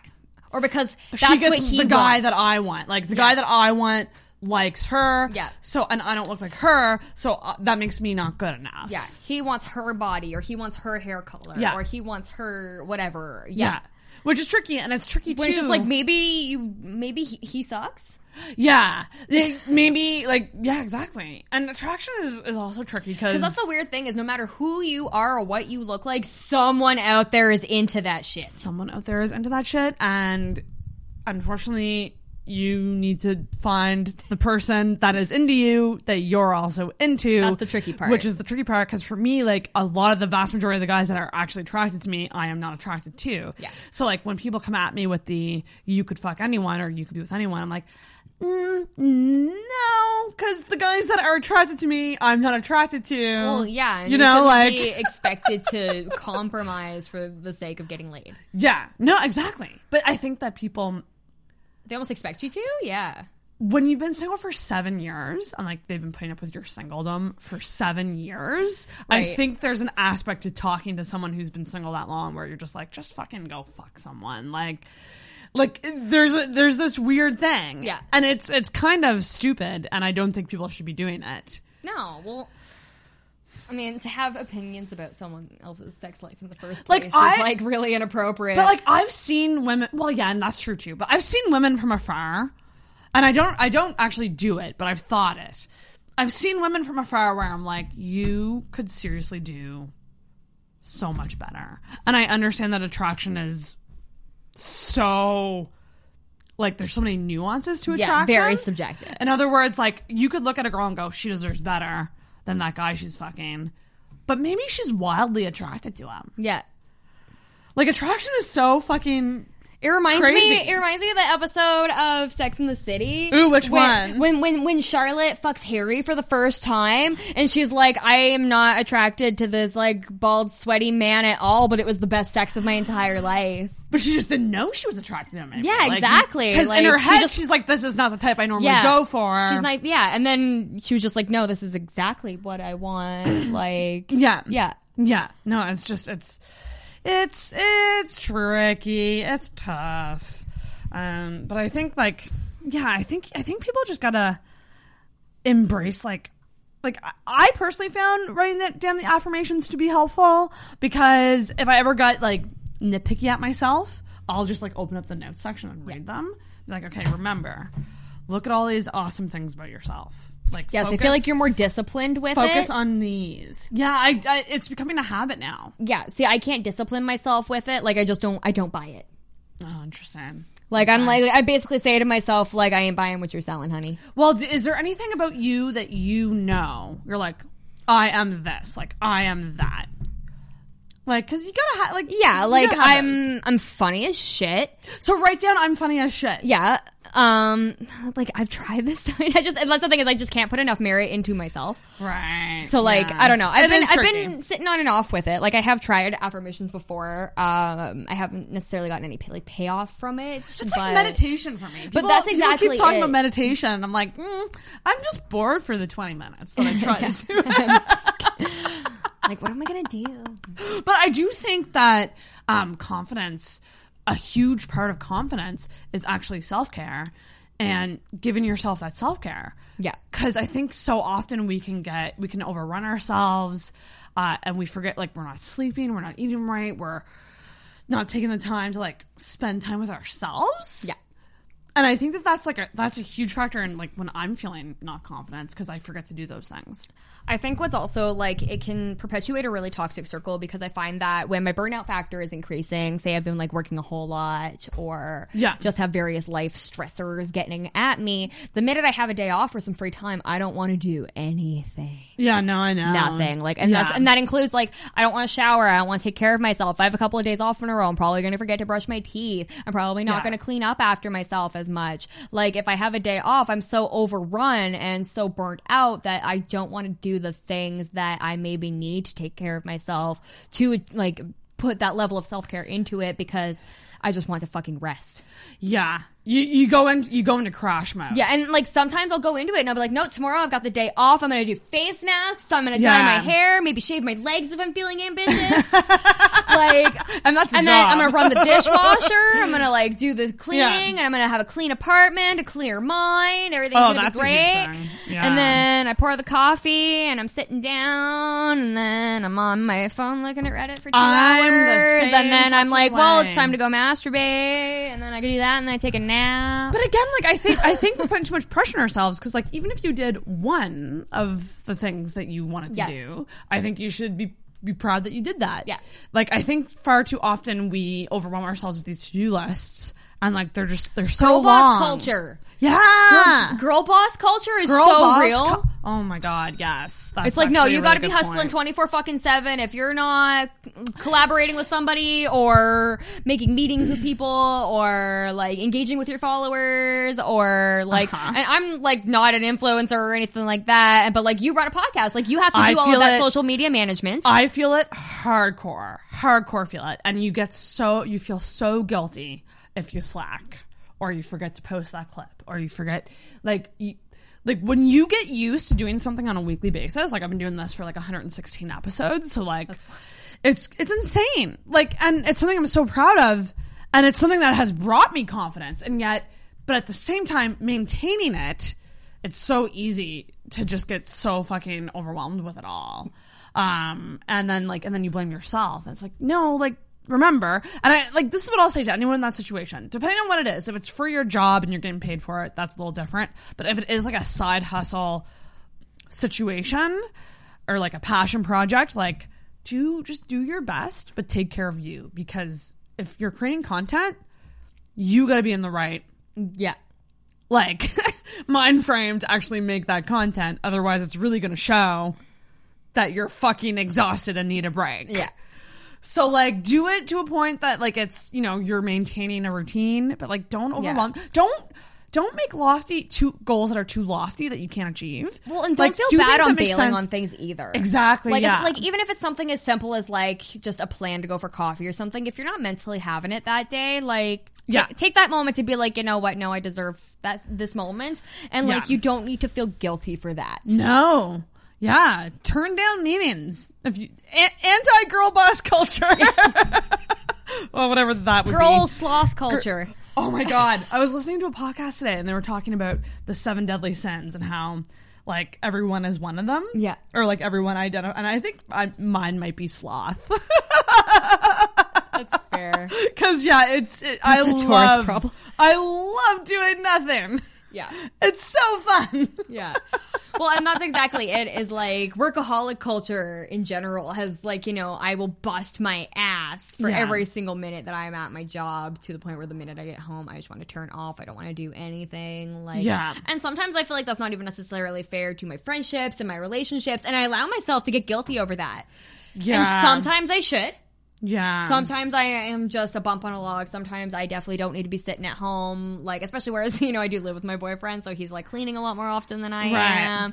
When he probably works a lot more than I do. Yeah, yeah. But you know, like he is able to go on autopilot for his job, whereas I'm constantly on. So like my, I consider my job to be more mentally taxing, whereas his is much much more physically taxing. Right. Oh, So when he comes home, he still has time to kind of devote to things, and he has interests and hobbies and all of these things. Whereas like I literally just go home and play The Sims every day. No, but like that's but that's what you got to do to recharge. Yeah, and like it's a mixture of not letting myself feel guilty for taking the time that I do require, but also like needing to remind myself that I don't need to take every day off. I have to do nothing. Exactly. And don't distract yourself with a like a side hustle.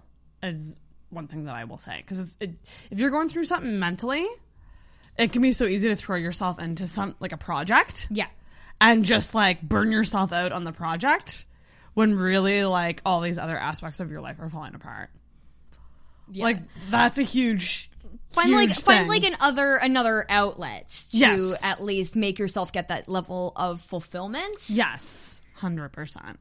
Because yeah, the burnout factor is Burnout way is too real. so fucking real. Oh my god! Like I, there, was- there was time recently where I actually slept for eight hours, and I was like, oh my god, I need to do this more. That's the one luxury in the whole world I'll give myself. Your girl goes to bed at like 10 p.m. every day. Really? Oh my god, I'm like 90. Do you do you like do you wake up early? yeah. Like super super early. So you're a Uh, morning morning person. I am. I never thought I would say those words. Um, but yeah, I like to wake up with the sun. Um, yeah, I. The, that's the funny thing too is like on a day that I work, like, and the thing is the store opens at like ten o'clock, so I don't even like start my work. Like my shifts start at ten, which is pretty like most people's days start, you know, at seven, eight, nine. Right. So ten o'clock isn't really that early, but like my alarm will have to go off at eight, and I will hate that, and I'll be like, I'm so sleepy. I wish I could sleep in. Say I've got the day off. 7:30 I'm awake, ready to make coffee, ready to start my Oh, day. wow. What is up world? Hello Holy shit. sunshine. We are the opposite. We are the opposite. Yeah, it's, it's Ah. horrible. I woke up at four o'clock in the morning today and could not get back to sleep. I don't think understand I laid you there people. until like ten, and then I went back to sleep around like eleven. Don't understand you. And then I napped from eleven until one. It was very good. I did want to ask you about working. We'll wrap it up here soon. but Yeah. I did want to ask you about working at a sex shop that sells lingerie. I bet that you see firsthand women going in to try things on or like trying different things and like do you notice the psychological warfare going on when women are buying Absolutely. lingerie and how do you deal with that Um, I go out of my way to make um, lingerie customers in particular. I mean, obviously all my customers, uh, but in this case, lingerie customers feel really, really comfortable. Um, especially you know, like we do accept like every single walk of life, like, Yeah. especially when it comes to sexualities or gender identities. Mhm. So like Pride you Month. know, yeah. well not here in halifax but Oh, I- still. g- generally speaking universally. Yeah yeah Um, but you know, like, so obviously, like, if a grown ass man wants to walk into my store and try on bustiers, like, it's my job to make him feel comfortable to be able to do that. Right. Um, but I 10 out of 10 have seen it in every single aspect. Um, one, like, I think the, the biggest example that comes to mind is I had a woman once come into my store, and this is actually like a toy story as well as a lingerie story. Ooh, okay. Um, but she told me, um, for all intents and purposes, there's like I just for context of the story, she is what society would describe as unfortunate in appearance. Okay. Just that's the nicest way I can word it. Yeah, yeah, like yeah. I don't like to pass those kind of Yeah. judgments. Not the conventional standard exactly. of- okay, yeah. exactly. Yeah, yeah. Um, but basically, she came into the store and she was. You could tell right away she was really uncomfortable, really embarrassed to be there. Kind of those Right. situations. And she said to me, she was like, "Listen, I'm 47 years old. I've never had a boyfriend. I've never had a relationship. Like, so obviously, I've never had a sexual relationship of any kind." Um, she was like, "You know, I kind of just hello, kitty." Um, Are you you're allergic, aren't you? a little bit, but one is fine. Okay, cool. Um, but yeah, I was kind of just like, you know, after all this time, I figured it was about time I came and tried to get something for myself. Okay. So I helped this woman pick out her very first vibrator. Oh my god, that must be that must feel good. Yeah. Um, I helped her pick out her very first vibrator. I got her all brushed up on the lubes, toy cleaners, all the information, batteries. Sent her home with basically the whole package. And you're so fucking good at that. I I try You're really so hard. I take a lot of pride in that. You really are. Um, but when the topic came up of plus size lingerie, Right. she even just asked if it was even a thing, like if it even existed. Oh god. And then when I showed her, like, and we had a much smaller selection than we do now, even, but still quite a lot um, for what is available, especially like wholesale and all of that good stuff. Um, like when she saw the variety of the selection that we did have, like, I've never felt so rewarded in my life Ah. because for the very first time in this entire woman's 47 years on earth, she considered the option that she might be sexy. Oh, that's wow. Yeah, yeah.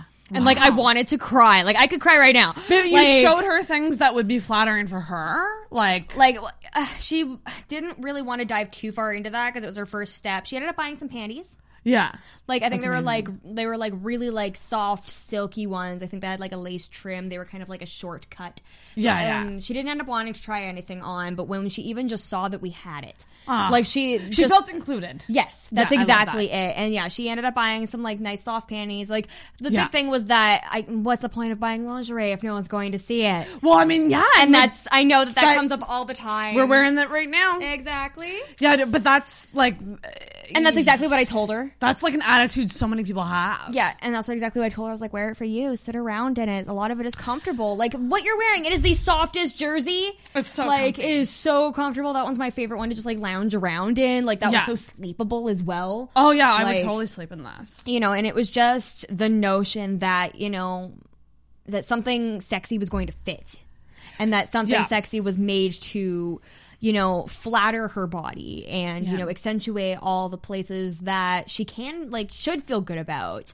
And, like, just a really big inclusivity moment of realizing that she wasn't discounted from being or feeling sexy just because she wasn't what society's typical typical standard of what is perfect. Oh my Like and I literally like and she after the transaction was over, she was standing at the cash and like you could tell she was about to cry. And she was just like, I just wanted to thank you. You made this so easy for me. I was so uncomfortable when I walked through the door. I was beat red. I did not want to be here. I wanted to turn right around and walk out. So but you made this so easy for me. That's so sweet. And like, yeah, that is my number one like that must make it all worth it. Oh my gosh. Anytime anybody has anything to say about my job, I think about that moment because it was so Because you must put up with some other shit Oh, and I do. end, It's like the not as often as You'd honestly think. Like my job does not put me at risk for like harassment or creeps near as Right. often as you would think so. Most of my customers kind of keep to themselves Yeah. or, you know, we're just here to do what they're here to do. But Yeah. like those moments like are so special to me. yeah,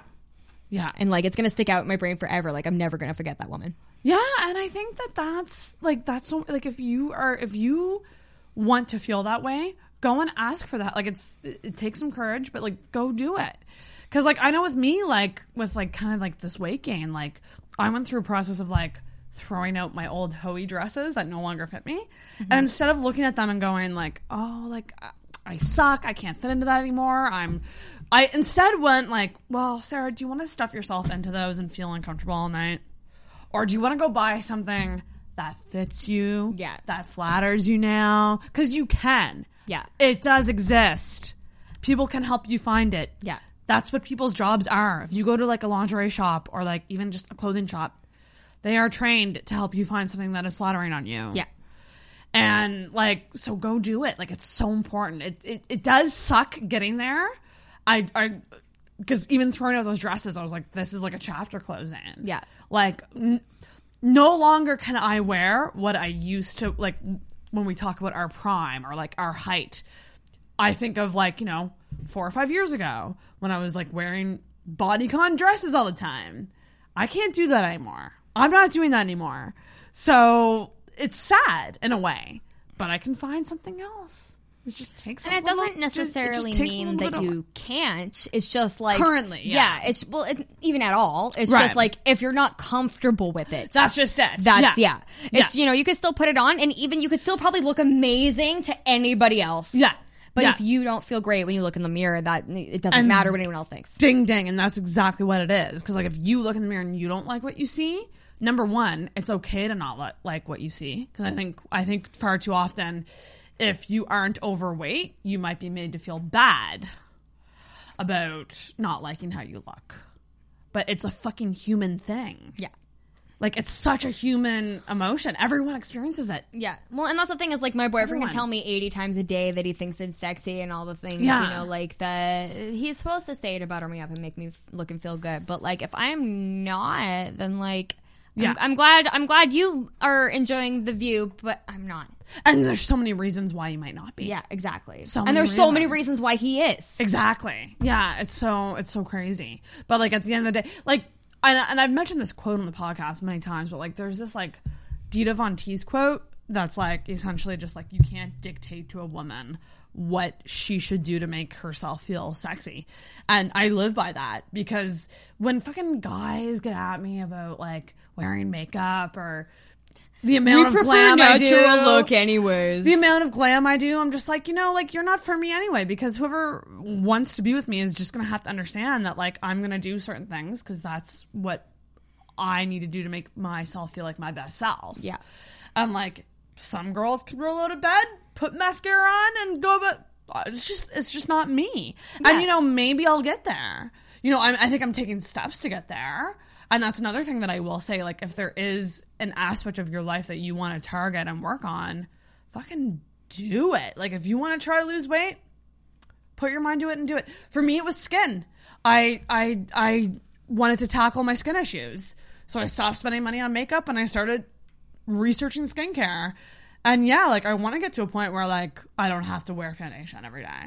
I did stop wearing foundation actually for that exact reason. And I bet you that's empowering as fuck. It, it has been. Um, foundation and bras were my two things that I nixed this oh year. God, yeah, we need to talk about the bra thing too. Yeah, Yeah, yeah, Um, yeah. But yeah, just while we're like still on foundation, like I am not even that well versed in skincare. I do not take my makeup off before I go to sleep every night. Frankie, that's gonna catch up to you later in life. Uh, right now, you might but be I'm not wearing makeup anymore, so it's okay. There you go. It's just it's it's yesterday's winged eyeliner is today's smoky eye. It's fine. Yes. Um, but like I'm just super lazy, and like 98 percent of the time I'm just stoned as fuck, and I'm already in bed, and like There you go. But you have beautiful skin. Thank you. Um, the Yeah. biggest thing was I missed my freckles. I'm actually really happy about them, and I got bored of covering them, and I'm also got bored of being too pale for the lightest skin tone of every foundation ever.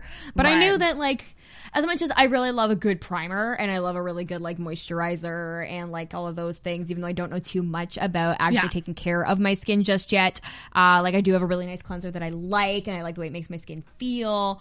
Like I was just like, okay, well, I know that putting all of this, like, you know, goop on my face is Yeah. just going to continue to clog the pore, especially if I don't clean it up at the end of the night. Uh-huh. So I just straight up stopped. I do use every once in a while a primer. Um, I go back and forth between primers and moisturizers depending on like, you know, if I have some like maybe a little bit that I want to blur Yeah. or like maybe a little bit of color correcting, Right. that sort of thing. Um, But- but that's I so do use a cool. translucent powder sometimes Yeah, just because well, it evens the overall skin tone and the oils. Yeah, yeah. And the oils. Um, but other than that, But see, that's I'm where not I wanna be. anything else on my face. You're where I want to be. Like people don't believe me when I say that, but it's true. Oh, and yeah, no, get, don't get me wrong. Every once in a while, I'll get this huge fucking pimple on my face, and like sometimes I will conceal Yeah. it, depending oh, Yeah. Oh, depending on how big it is, or you know, like how much scar tissue is going on, that sort of thing. Yeah. But like you know, I still get my breakouts. I still get bad skin. I still spend hours in front of the mirror dissecting every pore. I am Oh so God. disgustingly compulsive. Same, yeah. Oh my god, I could be there for hours. Like I, I'm also the kind of like I can watch popping videos for like three Oh, I love those. Oh yeah, I'm I'm that kind of disgusting. I fucking love Um, those. So like yeah, I'm not kind to my skin at all, but I figured if I was going to at least do one thing, I would take away like probably the biggest evil.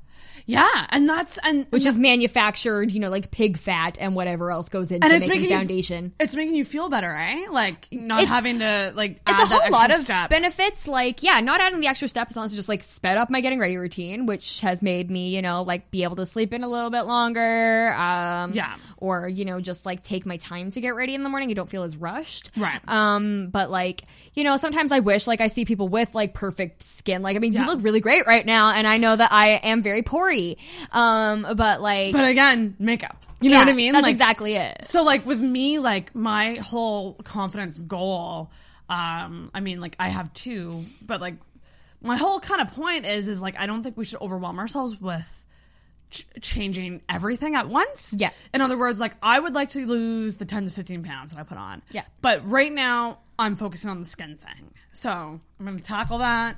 I'm gonna try to like exercise more, but like I'm trying not to overwhelm myself with too many things to change. Yeah. because I think that that that just adds a lot of stress. Because then you're for, then you're then you're picking yourself apart for having bad skin and being Yeah. Well, and that's the thing You too know, is if like- you're overwhelming yourself with too many things to do, and then the things that you don't do pile up, and then you feel even worse because all the things that you wanted to change about yourself, like you feel like a huge failure. Yeah. And also it's summer now. So like fucking beach body bathing suits are coming out like like it is the prime time that I would want to be more in shape. Right. And yet again, I think it goes back to lifestyle things. Um right now it's really hard for me to compromise on my lifestyle Yeah. just with what I have going on, but what I have going on is making me mentally so happy. Yeah. So it's about finding this weird balance between like Yeah. I don't know, your mental happiness mixed with like your self-esteem, body confidence side. You got to kind of almost find a weird balance between the two because I wouldn't want to be like I wouldn't want to like totally disregard the podcast and like be like, "Oh, okay, I'm going to like work out every day." Yeah. And like I'm going to drop $500 in skincare. Like it's just not an option for me. I can't do that. Yeah. No. So just like do your fucking best and do little things. Um, because even with me, like just sticking to a simple skincare routine, I've seen progress in my skin. It's Yeah. not drastic, but it's something. So like, be proud of those little moments because Yeah. they'll they'll start to add up too, and eventually you'll get to a point where you're like, fuck yeah, look what I did. Yeah. you know, like, but it is it is overwhelming, and I I Yeah, I've been trying to attack the problem like from the mental point of view. So like Yeah. the bra thing, for example. Oh yes, let's talk about the bra thing. So the bra thing, um, I touched for a second earlier on the fact that um, I, I my boobs are my biggest insecurity on my whole body uh, Yeah. because again they used to be much bigger than they are now, Right. and then I you know lost some weight, so the skin itself isn't quite as elastic. Hmm. Um, so you know they don't sit as nicely as smaller tits do, or more like fuller right tits would do, or would wow would. Words are hard, people. It's past my bedtime too. Look, it's friggin' She's past eight thirty. She's she's Hooey. um, Wild night. I know, Vacation, right? Frankie. Vacation. Vacation, Frankie. This is me living. um, but uh, yeah, so like you know they don't sit where I would like them to, and you know it's the thing is with fucking bras is it's a dependency. Yeah, you are literally training your boobs to require Yeah. this apparatus to maintain their own weight. Yeah. Therefore, they're going to sag harder when you don't wear one. Yeah. So, um, it was combined like basically I was like, well, if I stop wearing a bra, they're going to have to do the work. My pectoral muscles are going to have to start working harder. My boobs have gotten perkier. Really? Since I've stopped wearing a bra. Oh my god. I've had people know. So because like people close to me that I feel comfortable looking at my boobs have told me my boobs look better. Um, straight up because like the muscles themselves are working harder, so they're pulling the boob upward. This and, is why like- you tune into the uh, the video podcast. The mic's in the way. there we go. But no, so like you know, like whereas they might be like down here, once you train the muscles to get stronger, they're holding them like more like up here. That's why they say you should wear like when you go to bed at night, uh, tighter tank tops. Uh, apparently, it keeps them per- keeps them perky. Interesting. Like I wear like very tight spaghetti strap tank tops to bed. to. Oh really? No. I feel like I need something. Although I I'm do love very a- sweaty. I do love a topless like sleep. No, I'm like fully. I'm so sweaty. It's not even real. Yeah, but like you, you've grown to love them. But that's what yeah, they are I now. mean, like I still have my reservations. You know, they're like. I wear this like bralette type thing underneath a lot of shirts, even Hmm. though it's not technically a bra. It still makes them sit a little bit nicer than if they were free falling. And Right. sometimes I use that as a little bit of a security blanket. Um, but basically, aside from wanting my pectoral muscles to work harder for me, it was kind of like a, a mini protest to my own insecurities. It was just like, no, I'm basically going to normalize my own breasts to me. Ah, see that ding dang, that is something that I thought was super unsightly, which was just my own natural breasts and the way they hang and the way they sit in my body. without a bra. Yeah, Yeah. and that's something that I really didn't like about myself. So I was just like, why though? I love not wearing a bra because wearing a bra sucks. I love the nipple revolution. Like, give me all the pokies. Yeah. like you know, I I'm about that. I have a lot of cute shirts and stuff like that. I, don't want to wear a bra with. Oh my god! Right now I'm wearing I'm wearing a fucking strapless like you. Yeah, one oh of those God, boys. Show my bra. um, fucking I can't forgot that we were filming this. Yeah. but it's like strapless and it goes down. And Yeah. it's, see, like mine are bigger, so I feel like it's when I don't wear them, it can hurt. Sometimes is that is fair. I do get. But that. I will say what I will say about what you're doing because you've inspired me.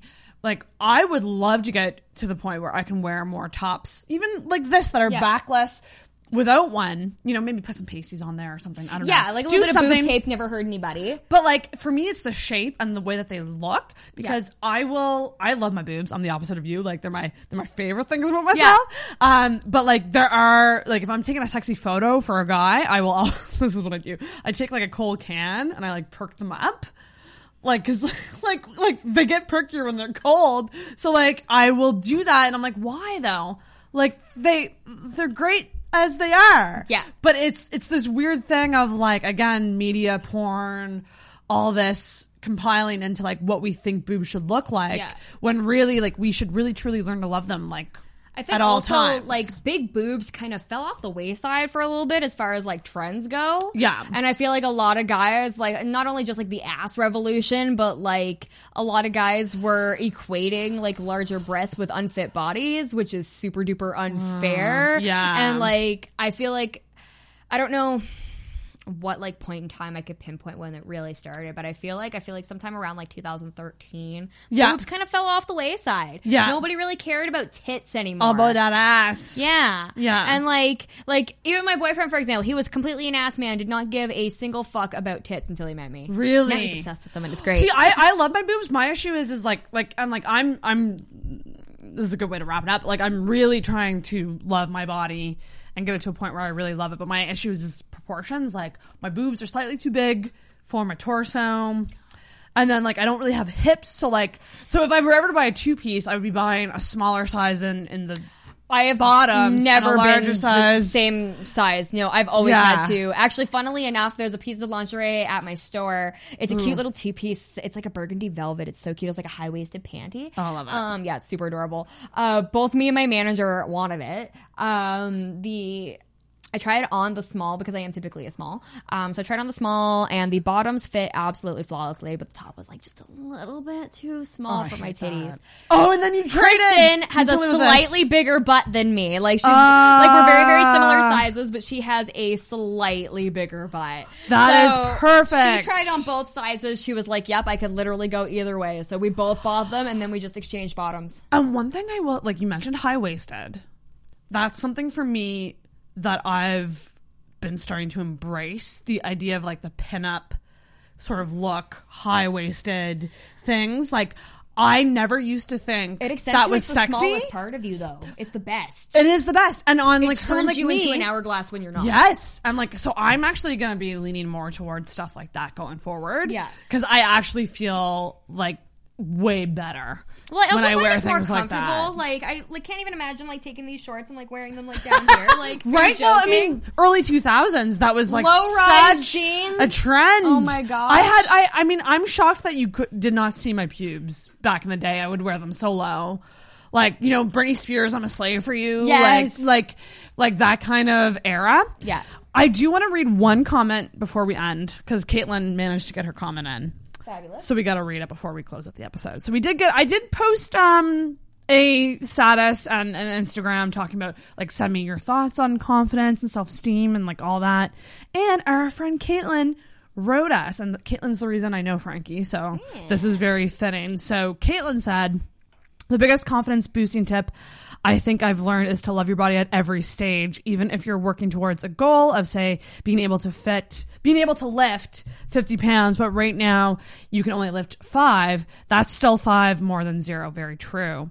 Uh, and there's no, no reason you can't love the body you're already in instead of waiting for that magic body you've been working towards. Very true. I think we both agree on Yeah. that, right? Well, that was that was one of the biggest themes I came to realize when I had my last like biggest breakdown was I like I said I put on this skirt that I knew was too small for me when I fucking bought it. And granted when I bought it I was probably smaller than I am now. Um probably like only like 5 pounds give or take, but again, 5 foot nothing, it shows immediately. Yeah. It is what it is. Yeah. I threw that skirt in the garbage because I realized that it was the problem, not me.